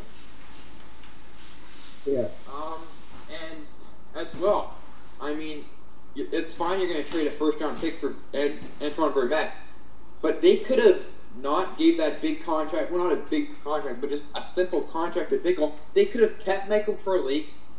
And a couple years back, they drafted Kevin Hayes, and they couldn't even sign him. If they had one of Kevin Hayes or Michael Furley, they wouldn't have had to give up that first round pick for Matt. Yeah, I know. They, they don't have any picks this, this year in the No, they're, they're screwed. They got no picks and no cap room. Corey Crawford is average at best. They got to get rid of Sharp, and they can't take any money back for him. Yep. Yeah, true. And, but and that means they're gonna have to make room. That means a lot of rookies are gonna be playing on that team for the. But then again, that, a lot of rookies should be happy because they're, they're gonna be finally playing the play on a good team with Chicago, Chase and Kane and all. If I was if I was any other team, I would deliberately go and sign and, and sign Saad to an offer sheet to like five or six million, just to force Chicago to sign him, and then put them in even bigger cap trouble. Gillis used to do that. Yep. And one more thing before we hit WWE. Is Hossa a Hall of Famer? I think he is. Oh, well, He's gone, he's gone to he's gone to five Stanley Cup finals. He's won three. He's over that thousand point plateau. And he's one of the best Slovakian players of all time. Yeah. WWE time. Ty McDonald has just joined the call. Ty, what's going on, buddy? Trev, nice to see you. Nice to be in the uh, in the podcast once again, second week in a row. Yeah, Sean, if you didn't know, it's Tyler McDonald from Ottawa. Big sports fan. He knows a lot about WWE. Ty, Oh, so do I. I watch Yeah. a lot of it. I watch Ty, every single yeah. one. I, oh, I, I, I have the WWE network. okay, so guys, like, what happened on Raw last night? That was crazy. You as know, soon as, as soon as as soon as uh, uh, I was watching Stephanie and uh, Triple H in the back room talking about uh, talking about they're gonna find that's their next to opponent, uh, some sort of I was sitting there. I was sitting there listening, and I was I was thinking at the roster, and I was like, who could they put in the ring that that that he can't that that that Seth Rollins won't find a way to beat. And then as they're coming out, and, and then as they're coming out, and and The and. Seth- and then Seth Rollins, Seth Rollins starts saying, "There's nobody on the roster that I can't beat." As soon as he said that, I said, "Watch." Brock Lesnar's music is going to hit because I watched the Stone Cold podcast with Paul Heyman, and Paul Heyman said um, that you're going to see Brock Lesnar sooner than you think. Because I watched that podcast. Wow, I, I didn't know they had a podcast. You know what? Whole WWE? amazing. Unreal. Yeah, I'm all in for the WWE. Did, did you did you uh, I was watching the podcast and at the end of the podcast Stone Cold said if there was a window or stairs here I'd throw you out of it. But but uh, Wow! Wow! he asked asked Stone Cold right to his face because the next WrestleMania is Give me hell yeah!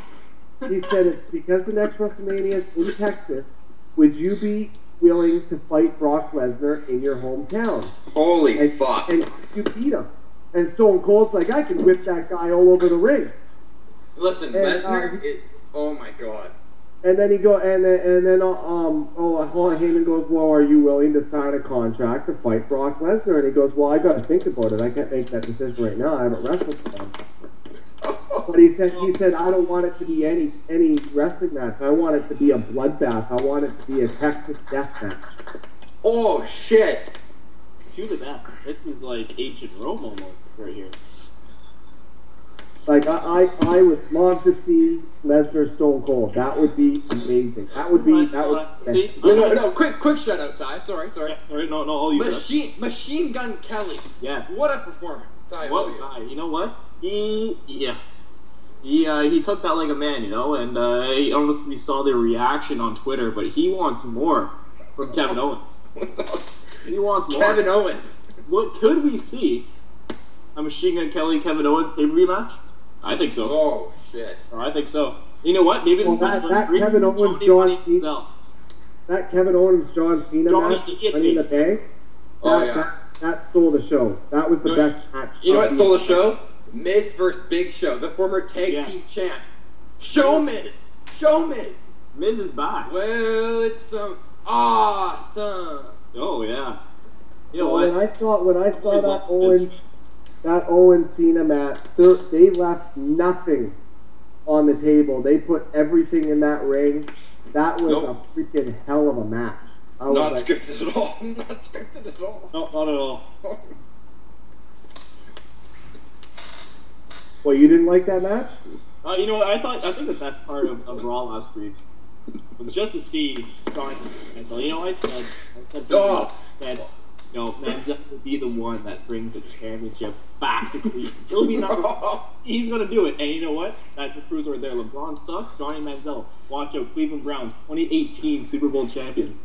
And you know what? Seth Rollins has really grown on me. You know, this guy's a truther, and I think he's my favorite There's wrestler no right now. possible like i- if You know, it what- gets down the way it should. There's no possible way in hell's green earth the uh, Seth Rollins could beat Brock Lesnar. Yes, Did there you is. see it What's the gonna happen, last night? What's gonna happen? I'm calling it right now. What's gonna happen? It's gonna be Dean Ambrose. Dean out of- Ambrose is going to interfere. That's what I think is going to He's to gonna happen. get Brock Lesnar disqualified, and uh, Rollins will sell the Oh yeah, I totally agree. Did you see Seth Rollins um, uh, when, when Brock Lesnar came out? Like it looked like he was going to shit his pants. And Stephanie and I, I know I shit my pants. Trevor, uh, Stephanie and and Steph, Stephanie and Triple H are standing outside the ring, and he comes out of the ring, and Triple H goes, "Well, go get him." Man, that, that, that's as real as it gets. You want me to do what? Like, Yeah, you know. There, that guy would scare the hell out of me if I saw him in a dark alley. I'm telling you. Sean, Uh, are you into the UFC? Just a big old teddy bear, you know. Sean, how about the UFC? Are you no, no, no, I'm not a big UFC fan. Oh, thought- missing out, man.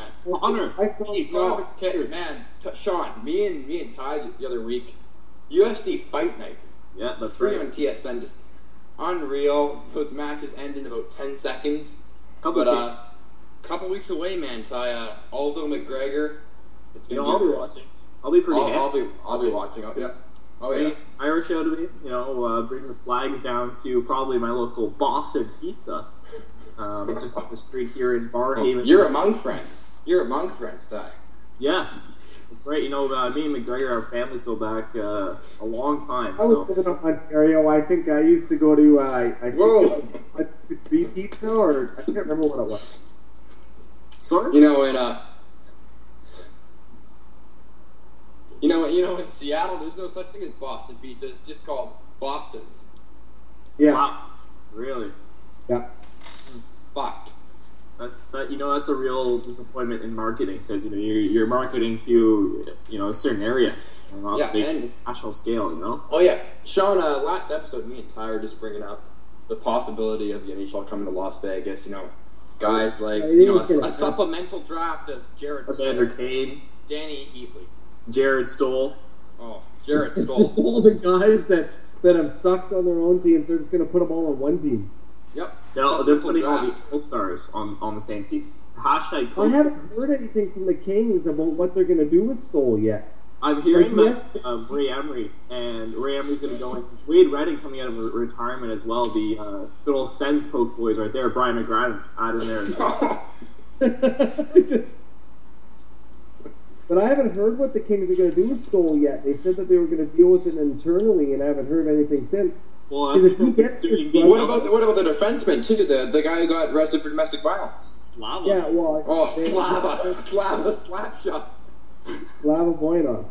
He's still he's still suspended, but He's Jarret be Stoll, Jarret You know who's Stoll, not suspended? You know who's not suspended?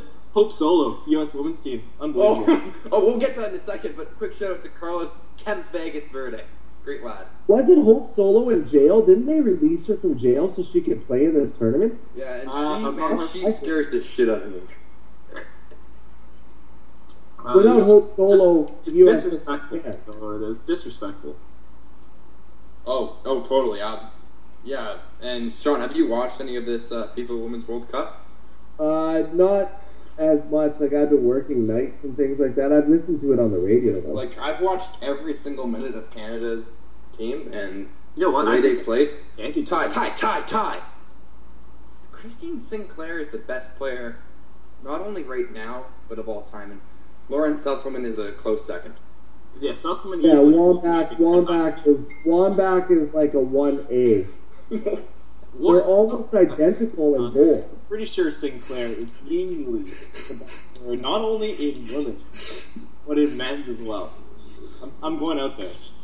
Well, I wouldn't I wouldn't put uh, Christine Sinclair against uh, Lionel Messi or anything like that. Yeah, I, I would, I would. Would too. I Easily. see heart. I see heart. Determination. Great. You know what I see? I see a good Canadian girl, you know, a hard worker. A hard worker. Oh, yeah. Puts the team on her back and, you know, Oh, yeah. just just drives. A train track player. Drive. North, north, south, When north, I, when I heard, Great north when I heard that they beat China one nothing, I said, "Well, I don't even need to see the replay. If it was one nothing, that means Christine Sinclair scored the only goal." And sure enough, she scored the only goal. You know, uh, Ty, you got into a hit and run the other day. Like, I did. that's that's tragic. Tell me about that. I did. You know, I was just want to get some some money from the bank there to pay off some tuition for l'école, as they call it here on the Quebec side in Ottawa. Um, and uh, you know, I came out. I was in there for about five minutes. Came out. I'm cash money, like Donnie Manziel, just carrying cash. And uh, my whole passenger side was completely caved in uh, from uh, some money. So Oh my god. called to the police station. Arm half gone. You're like, "What the fuck?" It was, uh, I'll tell you what, it's a tragic time, and you know what? The event's there. Uh, I gotta bring my car in on Thursday, so that'll be good. Well, at least it should be covered. You might have to pay a deductible or something. Yeah, but- I'm expecting, uh, you know, I'm really expecting it. It was probably an American that came up from, uh, the States trying to watch the World Cup. Yeah. Oh, was the World Cup was the World Cup games in Ottawa that day?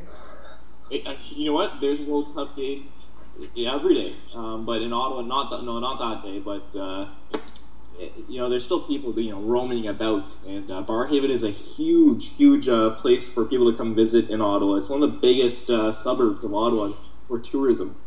Yeah, I've, I've been there this past summer. Yeah, Great yeah. time, great Trev, time. Uh, Trev visited me. Yeah, Yep. Uh, it was a good time. Saw you on that Via Rail train, Trev.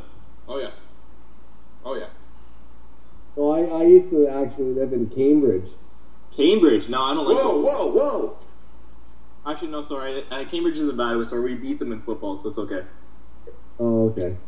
I, I, I, I was there when I was like older. I, uh, I was like twenty, well, nineteen.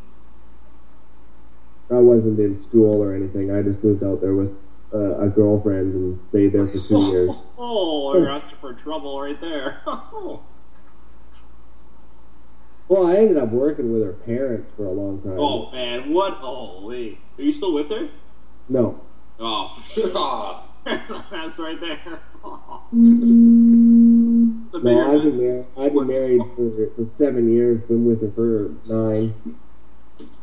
yep. Uh, guys, favorite movie ever? Sean, go ahead. All time movie. Favorite movie ever. Holy Christ. There's so many good ones. Pretty easy for me and Ty. Yep, it was very simple. Around the Wedding. Yeah, let's go. Yep. Three, Three, two, two, one. Wedding. Wedding Crashers. Unbelievable. Oh, Vince Wed- Wedding Crashers is a good one. I watch that all the time on Netflix. That's hilarious. Oh, yeah, yeah. Yeah, what's When rule he- number one, Sean? What's rule number one? Huh? What's rule number one? Oh, I can't remember. Well, I, I, I knew a few of them. There was there was one where you never let you never you never walk away from a friend when he's wearing a, an ugly suit. I can't remember what rule that was. But that was one of their rules. I was like, all right. Like, Trev, rule number one, and we've we've um we've done this. Never leave a wedding crasher behind. Ne- never. leave- Never, oh, yeah, never. right. And Trev and I have The, done the this funniest, a couple the times. funniest part of that movie. Oh yeah, no, oh tie, tie, tie. Stage five, stage five, Yeah, stage five. Yeah, that was a rough one last week, eh, Trev? stage five. clinger, awful, brutal. Yeah, that that that that uh, one scene in Wedding Crashes, the, probably the best scene of all time was when they were at the when they were at the dinner table, and fucking she's fucking whacking them off, and they're walking upstairs, and Buddy goes, like when he goes with this girl, and he goes, "You were just fucking whacking, getting whacked off underneath the table, man. My balls hurt." Like, oh my god. I couldn't stop laughing. That was a great scene. Just fucking crap. It looked like she was trying to rip him off.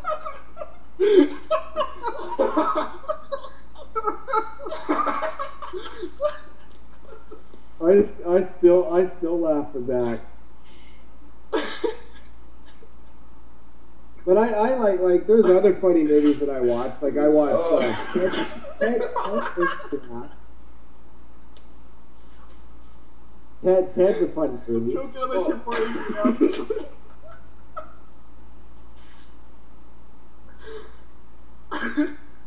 I'm sure you guys have watched Ted.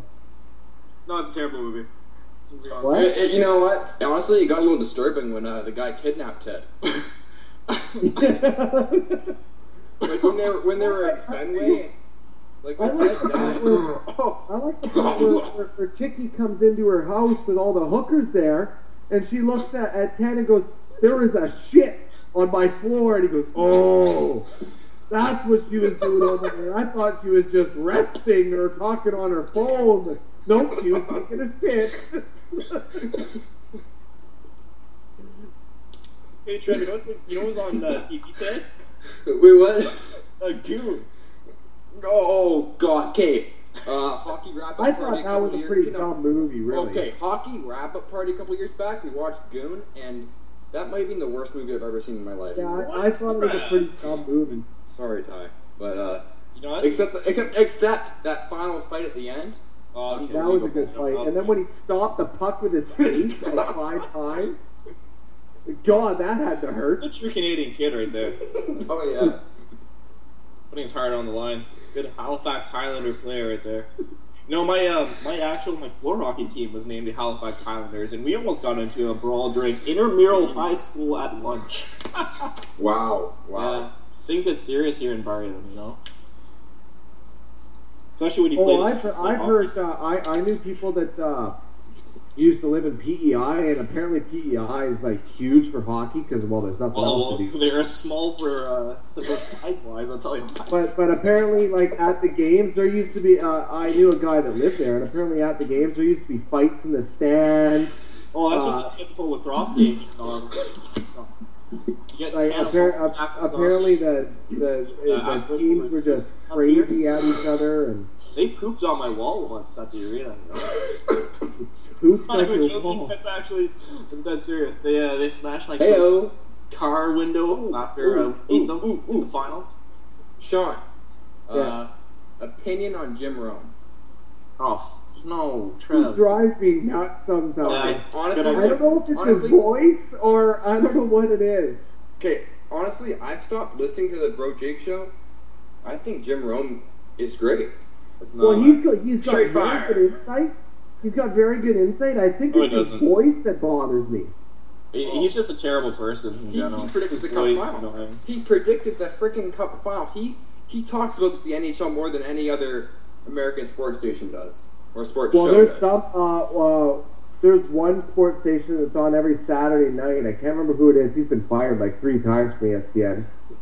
But uh, he uh, he's on there, and he said that if any caller calls up and talks about hockey, he said you're gonna ruin my show, and if somebody calls up and talks about hockey, he hangs up on them. Hey, uh, How about, how about at night? Huh? At night, you know, I like uh, at night I like tuning into some old Ben Maller on uh, Fox Sports That's Radio. who it is. Ben Maller. Ben Maller hates hockey. Hates Uh, no, I, I love him. No, he's great. but he You know doesn't like you know what's hockey. also He great? won't talk. What? Yeah. You know what's so- also uh, great, you Trev? July 1st, coming back here, Sportsnet. Tim and Sid. I'll be Oh, watching. oh, Sean, Tim and Sid, great. Yeah, Tim and Sid, freaking un- unbelievable. Cut or uncut. Oh, I was absolutely. Don. Taylor was on, on sports. I haven't watched Sportsnet since Don Taylor left, basically. Oh, brutal. I'm watching an absolute mucking right now, boys. Brazil's up 4 nothing against Senegal in the U20 World Cup semifinals. Is this is this live? I don't- is this I almost live? wanna- It's live, yeah, in New Zealand. I, al- I I'm almost want to. I almost want to turn on. Wedding Crashers now.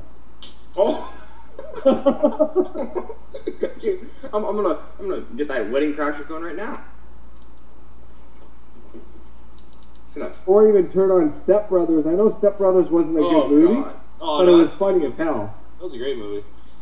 It- great Funny movie. as uh, hell. Will Ferrell, John C. Reilly, great movie. Yeah. That was, that was a great. I've seen it like. I've seen it. Oh, All I wanted was salmon. Nobody gave me some goddamn salmon. he walks out of the middle of the wedding. it's All the right. fucking calorie wine mixer. Then ma- ma- making their making their beds into bunk beds, and then Well, So much the bunk little- beds. A little a little minor scrape. Yeah.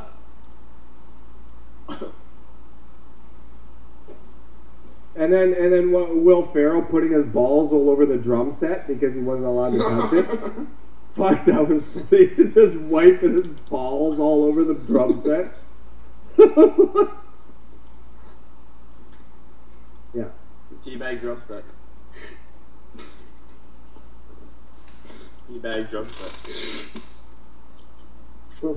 Oh, by the way, Senegal's a man down as well. They got a red card in the first half, so yeah, this is an absolute, uh, you know, mucking right here. Oh, yeah. Uh, Christchurch, New Zealand. Christchurch, maybe it's called. I don't Yeah, know. you know, I, I used to play soccer, Ty. Did you? Used to play played footy uh, at recess in grade five, and I tore my ACL. I played I played soccer with That's soccer. impressive. That's also impressive, Trev. What? Tinder. Oh, I, I, I don't want to talk about that. No, yeah, we'll keep that out. We'll save that for next week. Ne- Is next Alex still episode. here? Yeah, I'm still here. I haven't heard anything for a while.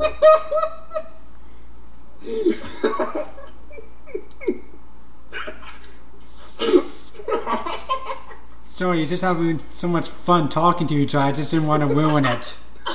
Hardy har har. Well, it's not draft time yet, We really don't have a whole lot to talk talk about what ifs all day long, but what ifs don't calculate into what's going to happen. Oh. What the fuck? I'm sweating in my basement. What the hell is going on right now? oh, there's a mouse living in my basement. Gotta find him.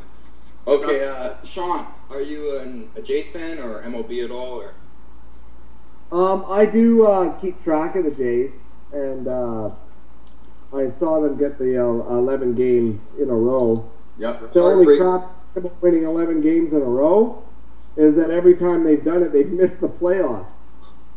brutal. Uh, I love the Jays probably more than any- any other team, including the Canucks. Heartbreaking loss last night, but I think this offense is loaded. Um, the need pitching, the pitch, the pitching just needs to be okay, and the Jays will be fine. Yep, I agree, The, the, the Blue Jays, the Blue Jays have the best offense in the league. Hey, They've we only have 10, 10, they've had four 10 run games and any other team. down the page. Outfits here right now, and uh, two games back. division lead, still in it. Yep. They lost last night and they lost tonight, but they only lost by one run. Uh, loss is a loss, Sean. Loss is a loss. Oh, I know. Uh, Ty, uh, Champs baseball update. Let's go. Oh, um, there's a brawl today. Can Wow. League. Whoa, whoa, whoa, wow. At the Champions game. Punches Whoa, were bam! Collision. Commissioner was sitting first row too, so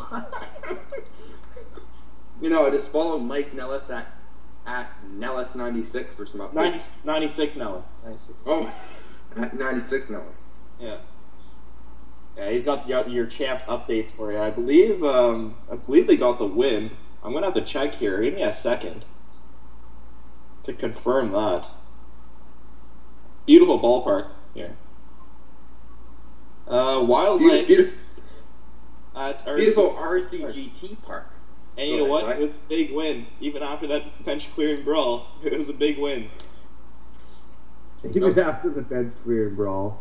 Great It was stuff, like Ty. back hockey. Oh, yeah. Bench clearing That was balls fun the to best. watch. Mike Gillis, when he was uh, GM here, he was talking about his very first game ever, and it was in the Boston Garden. And uh, his second shift was a bench clearing brawl. He was in two of them that night. There was over 350 minutes of penalties, and that was hockey back then. Oh, yeah. Uh, yeah, so if you want to check out that uh, the recap of the Ottawa Champions game here in the Can League, uh, you can check out Mike Nellis on Twitter at 96 Nellis. He just At 96 Nellis, N E L L I S. yeah, correct. Um, he just posted out his uh, his recap that he wrote here on OttawaChampions.com. So make sure you check that out. Hashtag OttChamps, hashtag OttCity. Straight fire. Yeah, and, and Son and I were, before you join up, Trevor, Son and I were talking about how hockey needs to go back to the 80s, high scoring 6, 7, 8 games because hockey right now is just boring because it's just right now 3 2 5. Hockey's boring.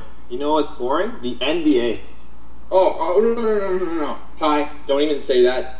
Ball is life. I love the NBA, and the NBA Finals have always been better than the Stanley Cup Finals. Are you Well, a, the NBA Finals certainly was joke. this year. a joke? Honestly, in my opinion, Sean, the NBA Finals had a down year, and we're still better than the Cup Finals. Are you kidding me? Yeah. And Adam Silver is the best commissioner in all of the fa- four major sports leagues. Oh, he's definitely better than Bettman, but uh, you know. I love Bettman. He's actually number two, Ty. Huh, Oh, yeah. wow. You know, I remember Bet- being at the Bettman, 2008 Bettman. Bettman may not be our commissioner next year. Whoa, whoa, whoa, whoa! Really? Yeah, he got uh, he got summoned. Um, the the the court Summoned? actually the court actually um, stated that he has no choice but to testify against his own owner for the concussion thing, and they were going to depose them and get rid of him. Then the judge came back and says you cannot you cannot get Gary Bettman. You cannot get rid of Gary Bettman until after he testifies. Wow. So he's forced to testify and tell the truth against his own owners. That is gonna, like, yeah, that's not gonna be good. You know, I remember being at the 2008 draft here in Ottawa, watching. Wow, uh, that that must have been a surreal experience. It Ty. was Steven Stamkos uh, watching him get drafted. Took a picture with him as well. He smells very good, um, to say the least. Um, and uh, you know, I remember Gary Bettman walking on that stage, and the amount of booze that rained down on him just made my day. Even me, as a you know, as a kid, I was 12 at the time, and actually, yeah, no, 12 would have been, and uh, I booed my my lungs out uh, to Well, Gary yeah. Bettman. And But I saw Omar, Omar It's- it's- actually oh, tweeted Omar, last night. Omar, Ty, Omar cannot follow.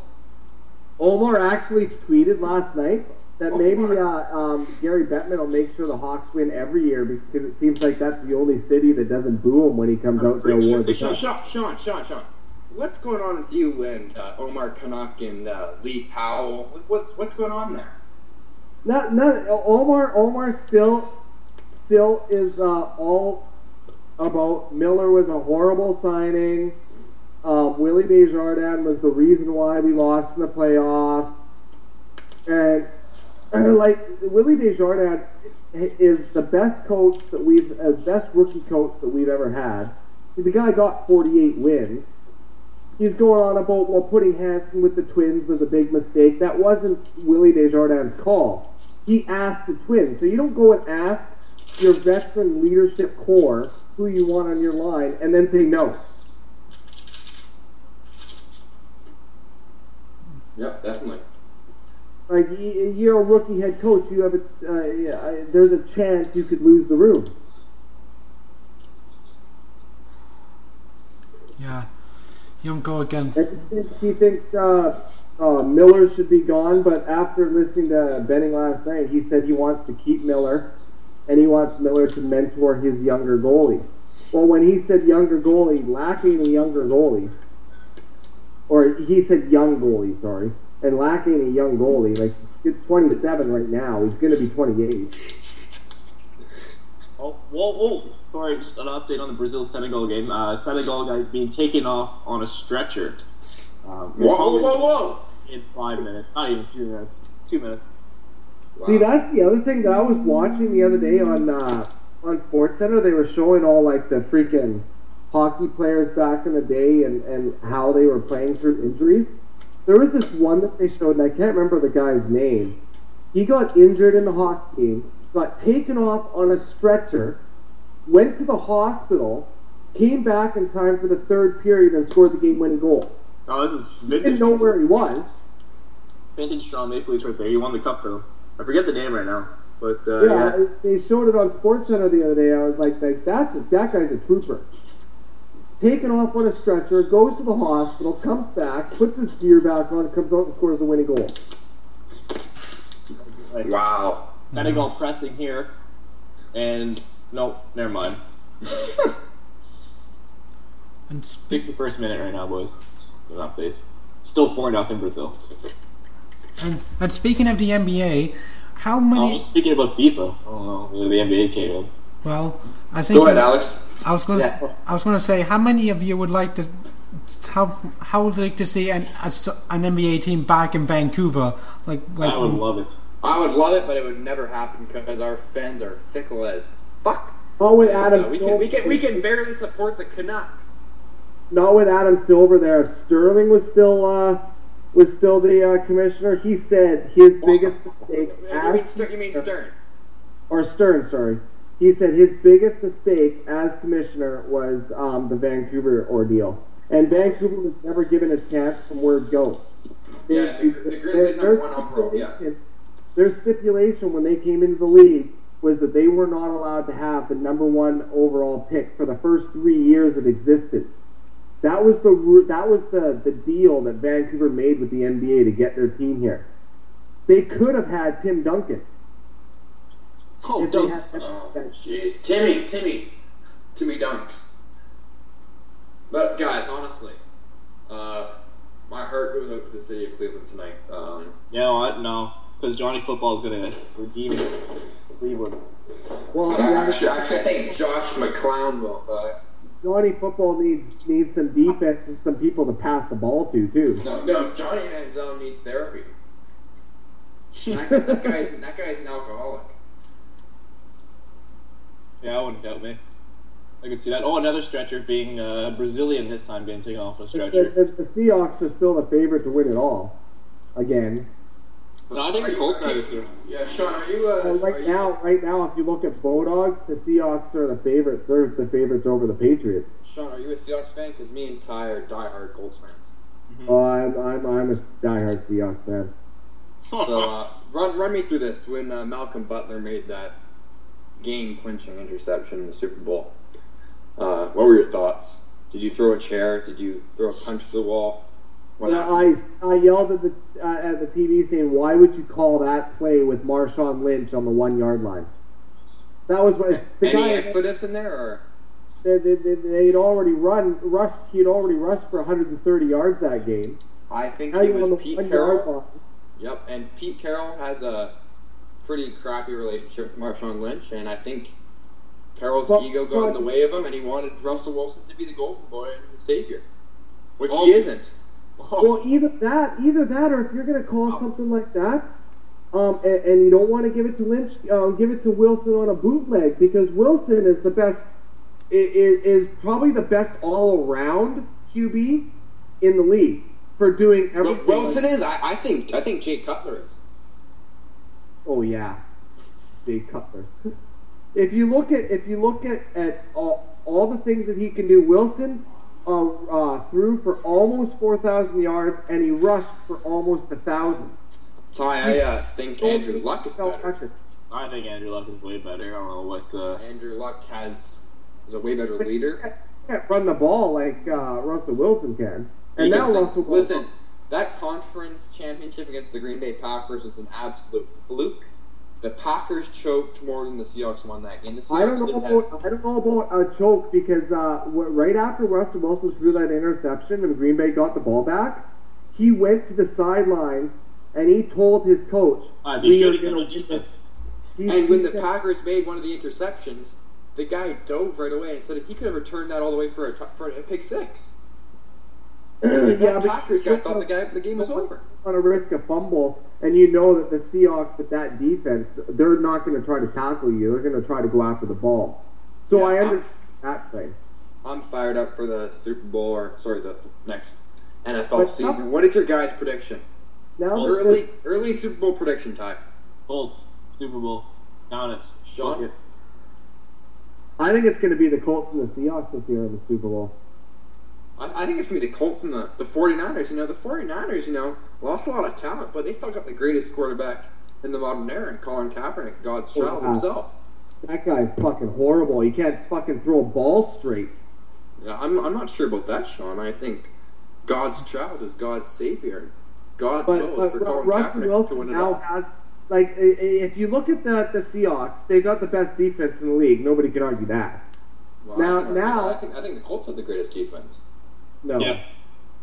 Easy. well, they haven't in the last three years, anyways. Oh, Strongly disagree with that. I strongly disagree with that as well. Well, you, you Like, it's just sport look at you're the But I now- we're, I think we're watching something else than you are. Are, are Now- you watching now- the CFL now- or something? Now, now that now that Russell Wilson has has players to pass to, how is any team going to defend the Seahawks offense? Because okay, first off, first off, Jimmy Graham is really overrated. And what else do they have? Marshawn Lynch and Russell Wilson. Okay, so you you, you clog up the blocks. So so you clog up Marshawn Lynch, but he's still run. It takes three guys to tackle Marshawn Lynch. He's the I think, best. ta- I think it takes one. No, it doesn't. The, you know that uh, in Marshawn Lynch, I read a story about him. He's the only running back ever in NFL history that can't be tackled by one arm, like by a guy. No, I think Trent Richardson is the only running back that can't be tackled. You know, that was a great selection. Great trade for that first overall pick. First round pick. Don't regret it. You know, you know, you know that pick that the Colts trade ended up being Johnny douchebag himself. Ty, That's right. But you how know are that you, guys. how are you going to contain that CF, uh, that that Seattle Seahawks offense now? How, how are you going to contain the Colts offense? The Colts offense is going to be the greatest. Uh, are, you, are you kidding me? T.Y. Hilton, Andre Johnson, Duron Carter, the guy coming back from the CFL. I think Andre Johnson's pretty much done though. He's still a solid number two receiver. T.Y. Hilton is great. Don't get me wrong; he's a great receiver. Really had a coming out party last year. You And then you got those tight, you got tight ends, Coby Fleener and Dwayne Big Diesel Allen. You have to remember, though, guys, you have Frank Gore in the backfield now, too. Oh, Frank Gore, heart and soul tie. Yeah. You know, I hate That's why I think I think the 49ers are screwed. They got rid of their running back, and they were a running team. They still got Um, the best runner in the game, Colin Kaepernick, God's that's- child himself. Ah, it's a well, not last year he wasn't. Listen, guys, I think Colin Kaepernick is. Ty, I can't believe I'm saying this. I think he's the greatest quarterback right now, ahead of Andrew Luck. I don't. I don't think so. He had a terrible year last How year. How can you even dispute that? I think Colin Kaepernick has all the all the talents and skills. He's just got to put it together, and he has the full potential to do so. But he's got nobody to deal with now because the freaking team got rid of everybody. He's got Anquan Boldin. Oh, He's got Torrey Smith. He's got Vernon Davis. that is a scissor from behind. That should be a straight red. Did did uh, Crabtree sign with somebody else, or is he still in limbo? Yeah, and actually, I think Crabtree is still.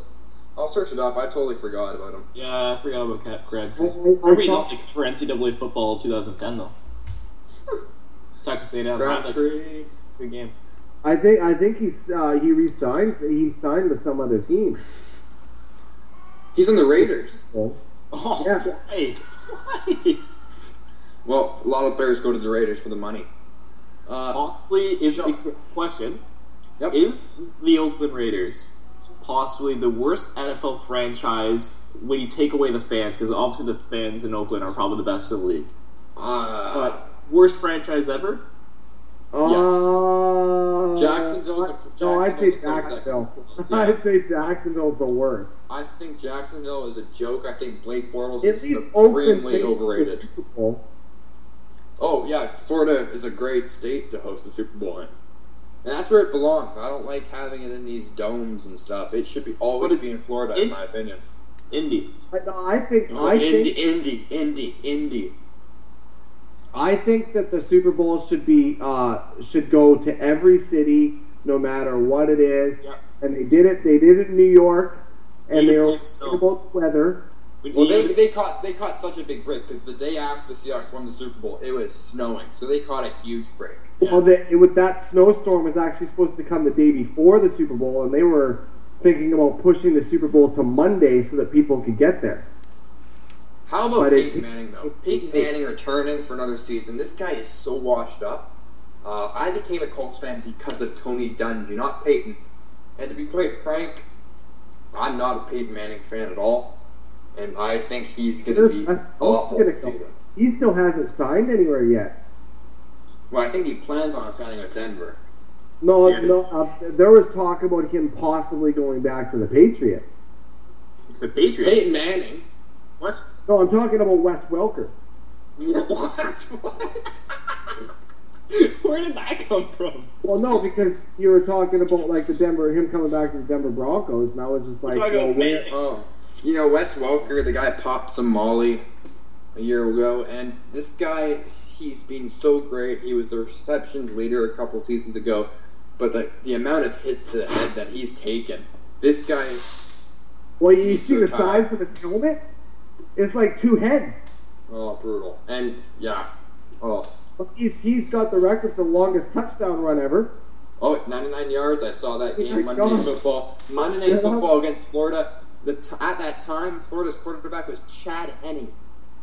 Hey, I couldn't believe it when I saw that. I was like, how can you not tackle somebody on an NFL field and let this little guy run for 99 yards? Chad Henne. Good stuff. That's a real quarterback right there.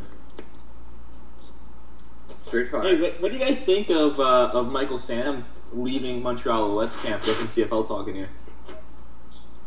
CFL Yeah, talk. I, I think I have. I don't really know what's going on with Michael Sam, and I have Does- no clue what's going on with He's CFL. top wants it. Does this prove that um, that the CFL is better than what some Americans Yeah. think it is? Yeah, and my dad made a good point. We saw the Sports Center clip. I mean, my dad's like, you know, Michael Sam might have went to training camp and realized these players are a lot better than he thought. Yeah, I know. I saw a a lot, a lot of players in the NFL come over here and think, oh, well, this, this is the CFL. I'll just come over here and dominate and Chad and, Owens. and, and Chad and- and Owens. does- Chad Owens. Chad Owens. Know, and what about uh. Ricky Waters? Who? Who the hell is Ricky Waters? Or, that? no, Ricky Are Waters. you, uh, are you talking? Are you talking about uh, Argos here, Swayze Waters? No, no, no, no, no, no, no. I, the, the freaking running back that got suspended from Miami that came up to play for Toronto Oh, for one year. Ricky Williams. Rick Williams. Oh. That, and he said that he was going to rush 300 yards a game and, and everything, and he was terrible. oh yeah, brutal. You know why the NFL players can't can't do it here is because freaking the the play clock like there's way more plays that you run during a game. The play clock is a 20 second play clock as opposed to a 40 second play clock. And that's why And, Tim Tebow, God bless his heart, will never fit in the CFL. This is a throwing league. Yeah. And we'll move on to the Red Blacks in a second, but Sean, BC Lions, you know, it's crazy. They were a big disappointment last season. Kevin Glenn just didn't work out in the system. Benevides fired. Here comes Jeff Tedford, and Paul McCallum gets uh, released. What do you Jed Ted, so Jed Tedford is one of, and, and and any NCAA or NFL coach will say the same thing. Jed Tedford is an offensive genius. Like he's the one that, that He was the coach for Aaron Rodgers at Cal. yeah, he built Aaron Rodgers' career. Um, he had Aaron Rodgers' uh, uh, brother on the roster. I don't know where Yeah, he is. Jordan left. I think Jordan realized that the CFL salary wouldn't be enough for him, and I think he's pursuing some kind of broadcasting opportunity in college football or something, Oh, like a Je- like a Jesse Palmer kind of gig. Hey, but for- Jeff, that's a- Jeff that's an Ottawa Bedford is right an there. offensive genius. An Ottawa And player. they Je- got- Jesse got- Palms, Jesse Palms, Monday morning quarterback. Jesse And they got, they got one of the best defensive coordinators in the league on their team now. So I, I think uh, I think it really could help them. They're picked to finish last, but that's only because they don't know what's going to happen with Travis Lulay. Yeah, and speaking of I think last, not- the red the Red Blacks could finish last too. Uh, Todd, Probably will, realistically. What's going on? What's going on with this team? You know, you got smiling Hank, Henry Burris, who's what forty now. This guy is washed up, man. This guy Yeah. isn't the same It's not MOP that- from 2008. No, I it's watched not. those games, and Henry Burris last year had nobody to throw to. Well, you need Like- to Paris, J- dude, Sean, Oh, Par- yeah, Sean, oh. Paris Jackson made that team. Paris freaking Jackson.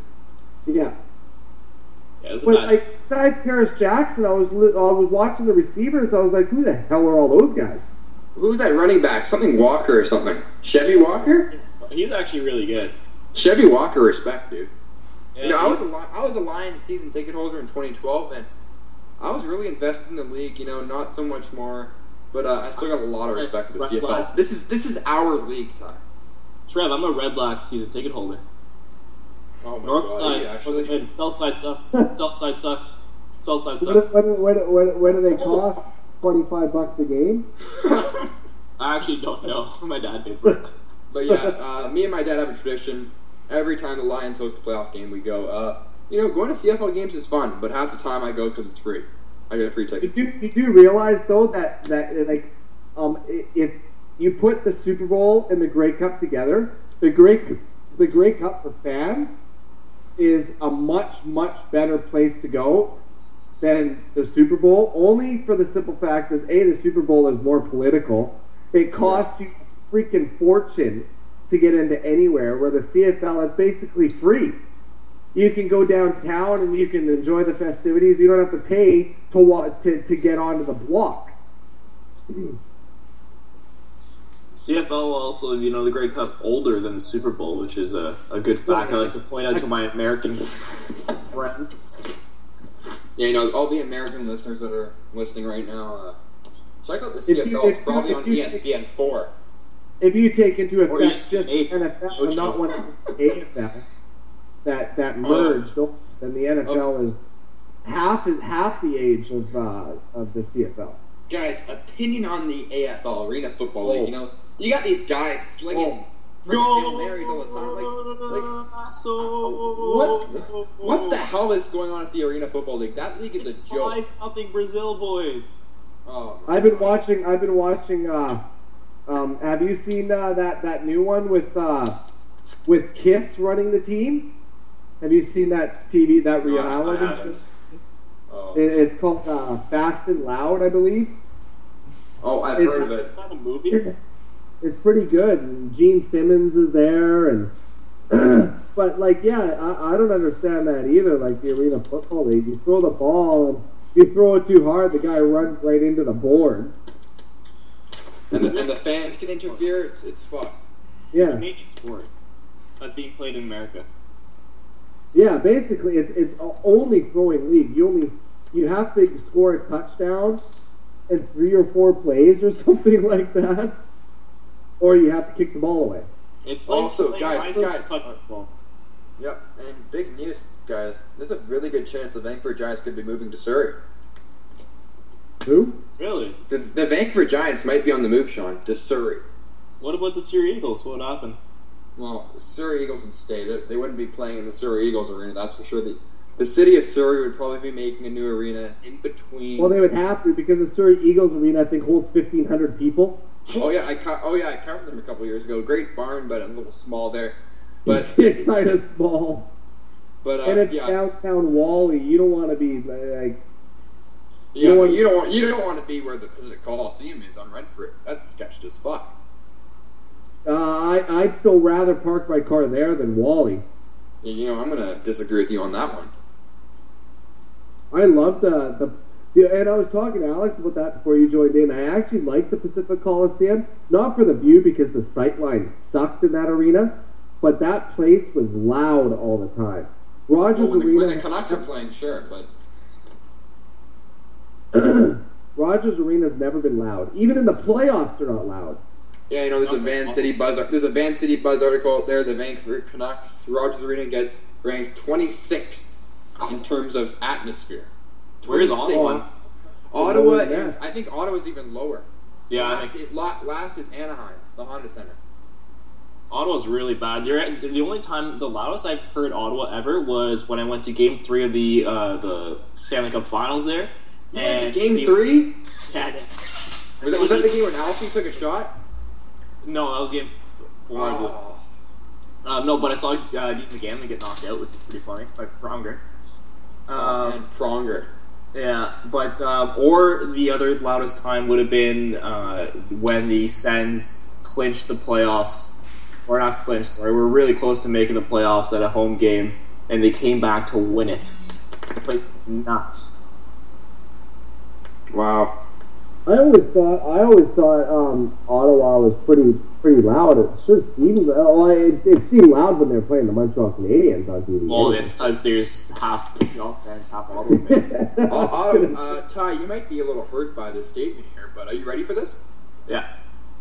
I don't think Ottawa even classifies as a city. Oh, I'm not seeing any. I'm not even. I'm not seeing any high rises. I'm not seeing the any. capital of Canada. I don't think it even classifies as a city. I think it's more of a township. you know, And it it's, is, it's relatable to Kamloops. It's it's a government town, Trev. Government town. But you know what? It's huge. It takes me an hour to go from one side of Ottawa to the other. No traffic. Maybe one minute, but have it your way, Ty. One hour, Trev. One hour. You know, Ottawa goes all the way to Kemptville, Ontario. Kent Vegas. Yeah. Kemptville, home of the I Kemptville was never- I 73s in the was CCHL. I went to Toronto. I went to Hamilton. That was what a freaking dump. Well, at least Yeah, the parts. Hamilton's the biggest dump in Canada, I believe. Guys, have you have you been to Baltimore? No. Man, No. like I went to Baltimore to see an Orioles game just to check out Camden Yards. That place is a fucking mess. Like, like it's it's brutal, brutal. And I've been to Oakland. I've been to Detroit. By the way, Detroit, great place. I feel safer in Detroit than Ottawa. I've heard Detroit is a really disgusting city too. Listen, listen, man. I'm in Detroit. You walk by a homeless people, homeless person. They aren't even ask asking for money. They're just like, yeah, man. I once had a homeless guy in Ottawa with a cell phone on his smartphone ask me for money. He had an Apple iPhone. He was texting. He was asking me for money. I have so much respect for the city Go of sell Detroit. your phone. I would have said. But uh, yeah, what, what do you think? What do you guys think the uh, the best American city is right now? Best in Indianapolis. I think it's either New York or uh, Chicago. I went to Chicago this past summer. Unbelievable Well, city. It's just a small. sport? Just in general, the whole culture, sports, yeah, just the I whole Probably, vibe. probably, probably New York. It's got to be New York or Chicago for me. Chicago is just a small version of New York. You know what's a great town? Charlotte, North Carolina. Ty, I'll take it one step further. How about Kansas City and the Kansas City Scouts, the the future Yeah. hockey team? Yeah, yeah. There's gonna be a hockey team there. I believe it, Trev. The I believe NHL is the, the NHL is coming to Kansas City. Book it. I think- the I think Kansas that- City Scouts. I think they'll go to Seattle and Vegas before they'll go to Kansas City, and I even think Quebec will get a team before they go to Kansas City. That Vegas.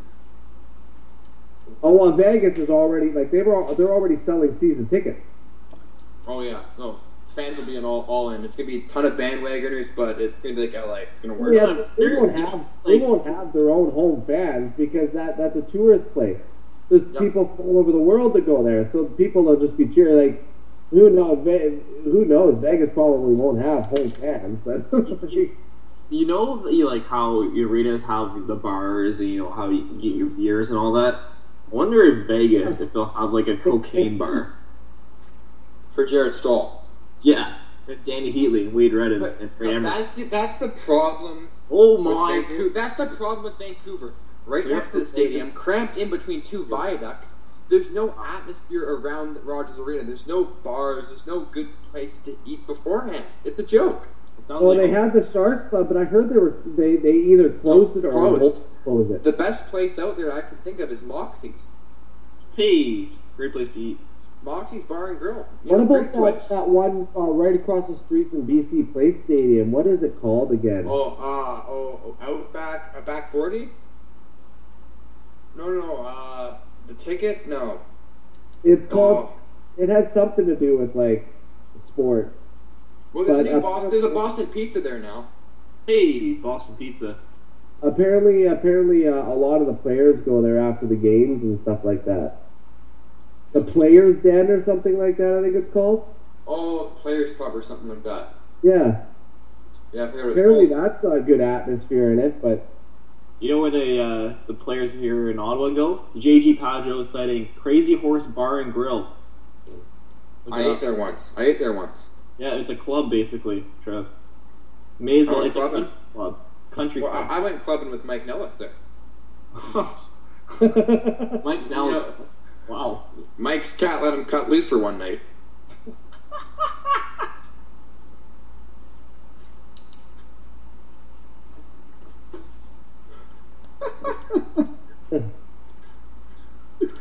Mike, if you're listening in, I know you will be later on right? Um, good for you. Good for you. I'm happy to hear that. Good stuff. I'm about done this Timmy's for here. I still have half a Boston Creek donut. to go What time, is it in Ottawa right now, buddy? It's 1:44 a.m. You're, you're still hanging in there. I am. I'm watching this this terrible soccer game. It's You're, fine. you're still you're still slugging it out like Dave Pratt would say. Sean knows what I mean. I'm I'm I'm still I'm still got to be awake until like four or five this morning. In the Whoa, That's whoa, whoa, whoa! like seven o'clock auto time, eight o'clock auto time, man. Yeah. Well, I got I got to work. Uh, I actually got to be at work at five thirty tomorrow night. But then I don't, I don't get home until five o'clock in the morning. So Oh, hey. It sounds terrible. I slept. I slept. Uh, I fell asleep at like five this morning. Woke up at ten thirty. Did some yard work. Came back in. Had a nap until five o'clock. And now I'm good to go for the rest of the night. But I've quit. I've quit drinking for a little while because I'm. Oh, straight edge. CM Punk. Uh, Straight edge, Yeah, CM Punk, straight I'm, edge try- society. I'm trying to. I'm trying to buy uh buy my car that I've wanted since I was like 15. What kind? What kind is that? I'm gonna, I'm gonna buy a Camaro. I Oh, Whoa, whoa, whoa, whoa, whoa! Vroom, vroom, vroom, vroom, vroom. Oh, Senegal. Oh no, I've it's seen. I've seen some nice ones on, online for five That's six grand. It's offside. Those things are fun cars.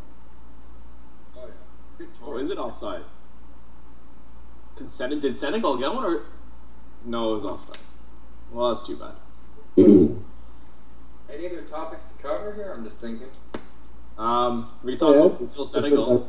Yeah, Shots- yeah, Brazil, Senegal. Let's go.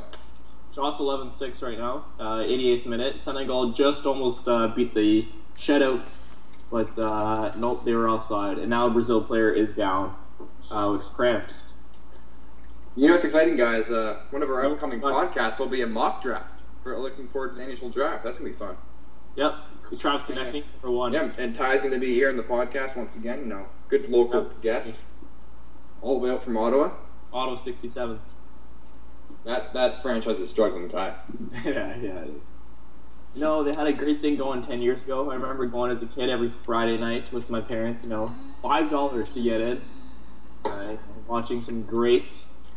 And uh, it, was, it was a lot of fun, you know, a great family event. And now they're charging way too much. You know, we used to sell out the 10,000 seat Civic Center in, in Ottawa. Now we're, we're lucky to get a few thousand. it's pretty much a junior A. Even the junior A, the, the junior A teams in Ottawa, the CCHL here, the uh, there. same as BCHL uh, for you people in BC who don't know what the CCHL is. You know, the, How, about- how about Ty? I'll go one step further once again. The ELJHL. that's, that's no longer existent, Trev. But the Casselman Vikings, the Vikings have landed. Two, The, the Vikings have landed. the CCHL two, Trev. It's now junior A tier two, which is technically tier three. Wait, so it's junior B pretty much, but it's called CCHL too. Yeah, it's like a, it's like the AHL almost. And then they changed all the, the all the AAA teams in uh, in Ottawa are affiliated with the CCHL. Yeah. So it's Ty, like- uh, Brutal. Yeah. Ty, I know you're a football player. You're, you're Yeah. not retired. You went to Argos camp a couple weeks ago. Yeah, I did go to Argos camp. Have you got i've you got any- injury? Yeah, Oh man, any offers out there? Anything as a as your agent? I've heard a lot of things. Um, the uh, NFL Europe, Wow. yeah, NFL Europe uh, is looking at me. I might be going. Because yeah, I know CFL practice roster. I think. Yeah, that too. Yeah, think yeah. You know, I, I've also heard, um, you know, the you know, the black aces of these the CFL. Uh, you know, all the teams involved there, the black aces. Now, I really help improve the starters uh, in their game. I kind of think as, as a player coach, you know. Oh yeah. Yeah.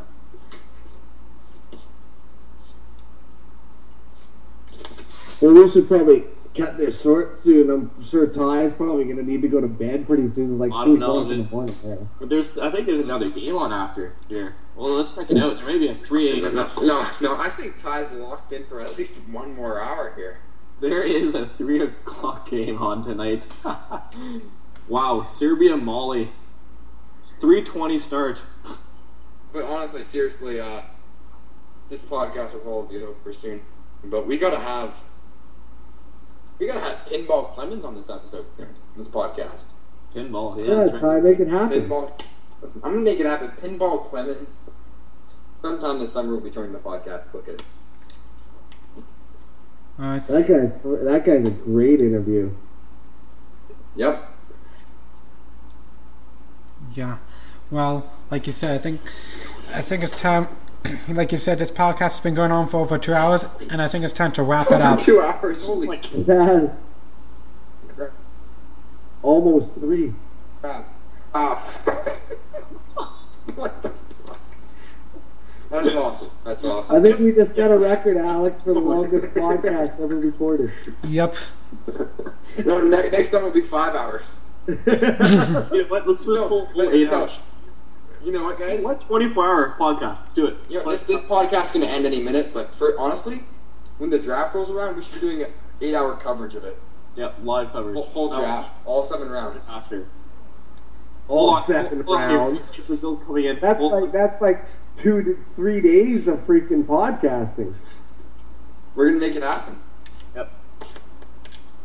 Appreciate it, Alex. Yeah. Shout out to Brazil here, 5 nothing win. Uh, they'll be off to the U20 finals. Yep. Any other shout-outs? Uh, shout out to Mike Nellis. He'll be joining us again next week. Yep. Shout out to Alaska State Troopers. They've really helped me through this Shout out boring week. to uh, the border border patrol. Shout, shout out to Wedding Crashers. That's right. Shout out to Vince Vaughn at Blackhawks games. Yeah, and I do have one last thing to say. Since you were talking about your favorite movies, my favorite movie of all time has has to be Toy Story. Toy Story. I wasn't a big fan of that. That movie. No, honestly, Alex, I was a big Toy Story fan when I was younger. Yeah, and the reason is because it was the, one of the first Christmas presents I remember I got when I was a kid, and that's why I tr- trust that movie so much. No, I'm a big Toy Story fan, actually. I like Tim Allen, but I don't know. I just Only time I've cried during a movie, man. End of Toy Story 3. Brutal. hey, come on now. You didn't cry when Leonardo DiCaprio drowned in Titanic. Nope, I laughed. Titanic. Well, I'm thinking I'm gonna. Ti- Titanic was unreal, though. It was one of the best movies of all time. You know, shout out to the captain of Titanic going down with the ship. Yeah, That's hard. That's determination. That's grit. Yeah, and he's just showing a lot of character there. That, that's a lot of good stuff right there. Big Canadian kid. Shout out to Michael Landsberg. Shout out to this custard cream donut that's still halfway done, but I'm gonna have another bite right here. Shout out to, to Ty's car. Still, still grinding. Yeah, The half it. He's only got half of it though. Yeah. Bring it into the shop Thursday. Shout out to Van City Buzz. Shout out to the Vancouver Canadians. Shout out to myself on Twitter I Team Shout out, shout out to Omar for well saying dumb things on Twitter. It's Shout always- out. Yep. Shout out to CM Punk. lifelong Blackhawks fan. Shout out to Carlos Verde for releasing his sins. You know, Ty, he's been through a dark time with his No, Blackhawks. negativity. Too much negativity here, and you know, go Canada. yeah, yeah, you know what? Fuck Carlos Verde. Go It's all- Canada. Hope they win the Almost World team- Cup. one team here. No, Oh. Sean, that's not even a question. They're gonna win the World Cup. Yep. Well, you know, you know who the final is going to be uh, the U.S. and Canada, and the U.S. have more depth than Canada. No, but they don't. the best player in the world. At least they did. No, no. The United States have a really hot player in what was her name? Alex Morgan, and then Hope Solo. Hope Solo looks creepy. She Hope is. Solo is still hot. Hope Solo is a sitter. She sort of, she she did sort of looks, counts. she sort of looks like Why Aaron? Rodgers' girlfriend, but Alex Morgan is a rocket. See, Didn't Hope Solo uh, get in trouble with the law too, beating up her boyfriend? Yeah. Yeah, she did no, the she's tons of issues. Do you see her suspended? No, I don't. I think she did get suspended for a little bit, but I mean, still. Yeah, but wasn't it for beating up her boyfriend or her husband or something? It wasn't Yeah, a domestic. domestic thing? violence. Yeah, like and and looking at her too, that's a chick that could do it. she looks mean No. out there, man. Yeah. Shout out to Christine Sinclair for well being the best. And Shout Shout, shout out to Lauren Sesselmann for Yeah, facing I'll all hitters. I, I have her back 100%. I think she's the second best player, not only on Canada, but in this tournament. Yep. I, you know, I was about to say that, Trev. Lauren Echo Suss- my statements, man. Echo my statements.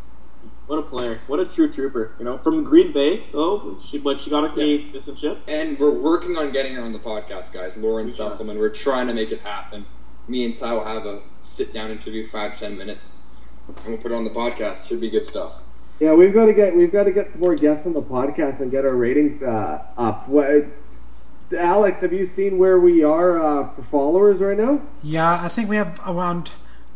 Last time I checked, we have around 20 followers on, on our podcast right now. Oh, that's, You know, you know that's a, that's a lot of room to improve there. You know, but uh, I'm probably going to open a HF Boards account. Uh, my my former account got blocked. You know, not sure why, but uh, I'll be making an account and I'll be posting the links there because I know you get a lot of ratings there. Yeah. And I have a shout out too to Kevin Bieksa for it's his birthday today. Canuck Kev. Canuck Kev, yeah, he. Uh, I still don't think he's going anywhere, unless he decides he wants to. Should be good stuff, guys. Yeah. All right, All right. Well, well, thanks for joining us for this for this week's podcast. I'm, I'm you can find me on Twitter. I'm at SummerSound300. You can find Tr- Trevor on Twitter at at at, at, at Nap, Trevor Nap16, and you can find Son on Twitter at Spence Canucks. And you can find us on oh. iTunes and on our website at www.canucksblogcast.wordpress.com. 1639. How about Ty McDonald's Twitter? Thanks, T McD sixteen thirty nine. I'll throw myself out there. Give the people what they want. All right. all right. We'll do this again next week All right. Next week, boys. Next week. From Ottawa. Peace out. from Ottawa. See you, we're, we're live on location. see you next week.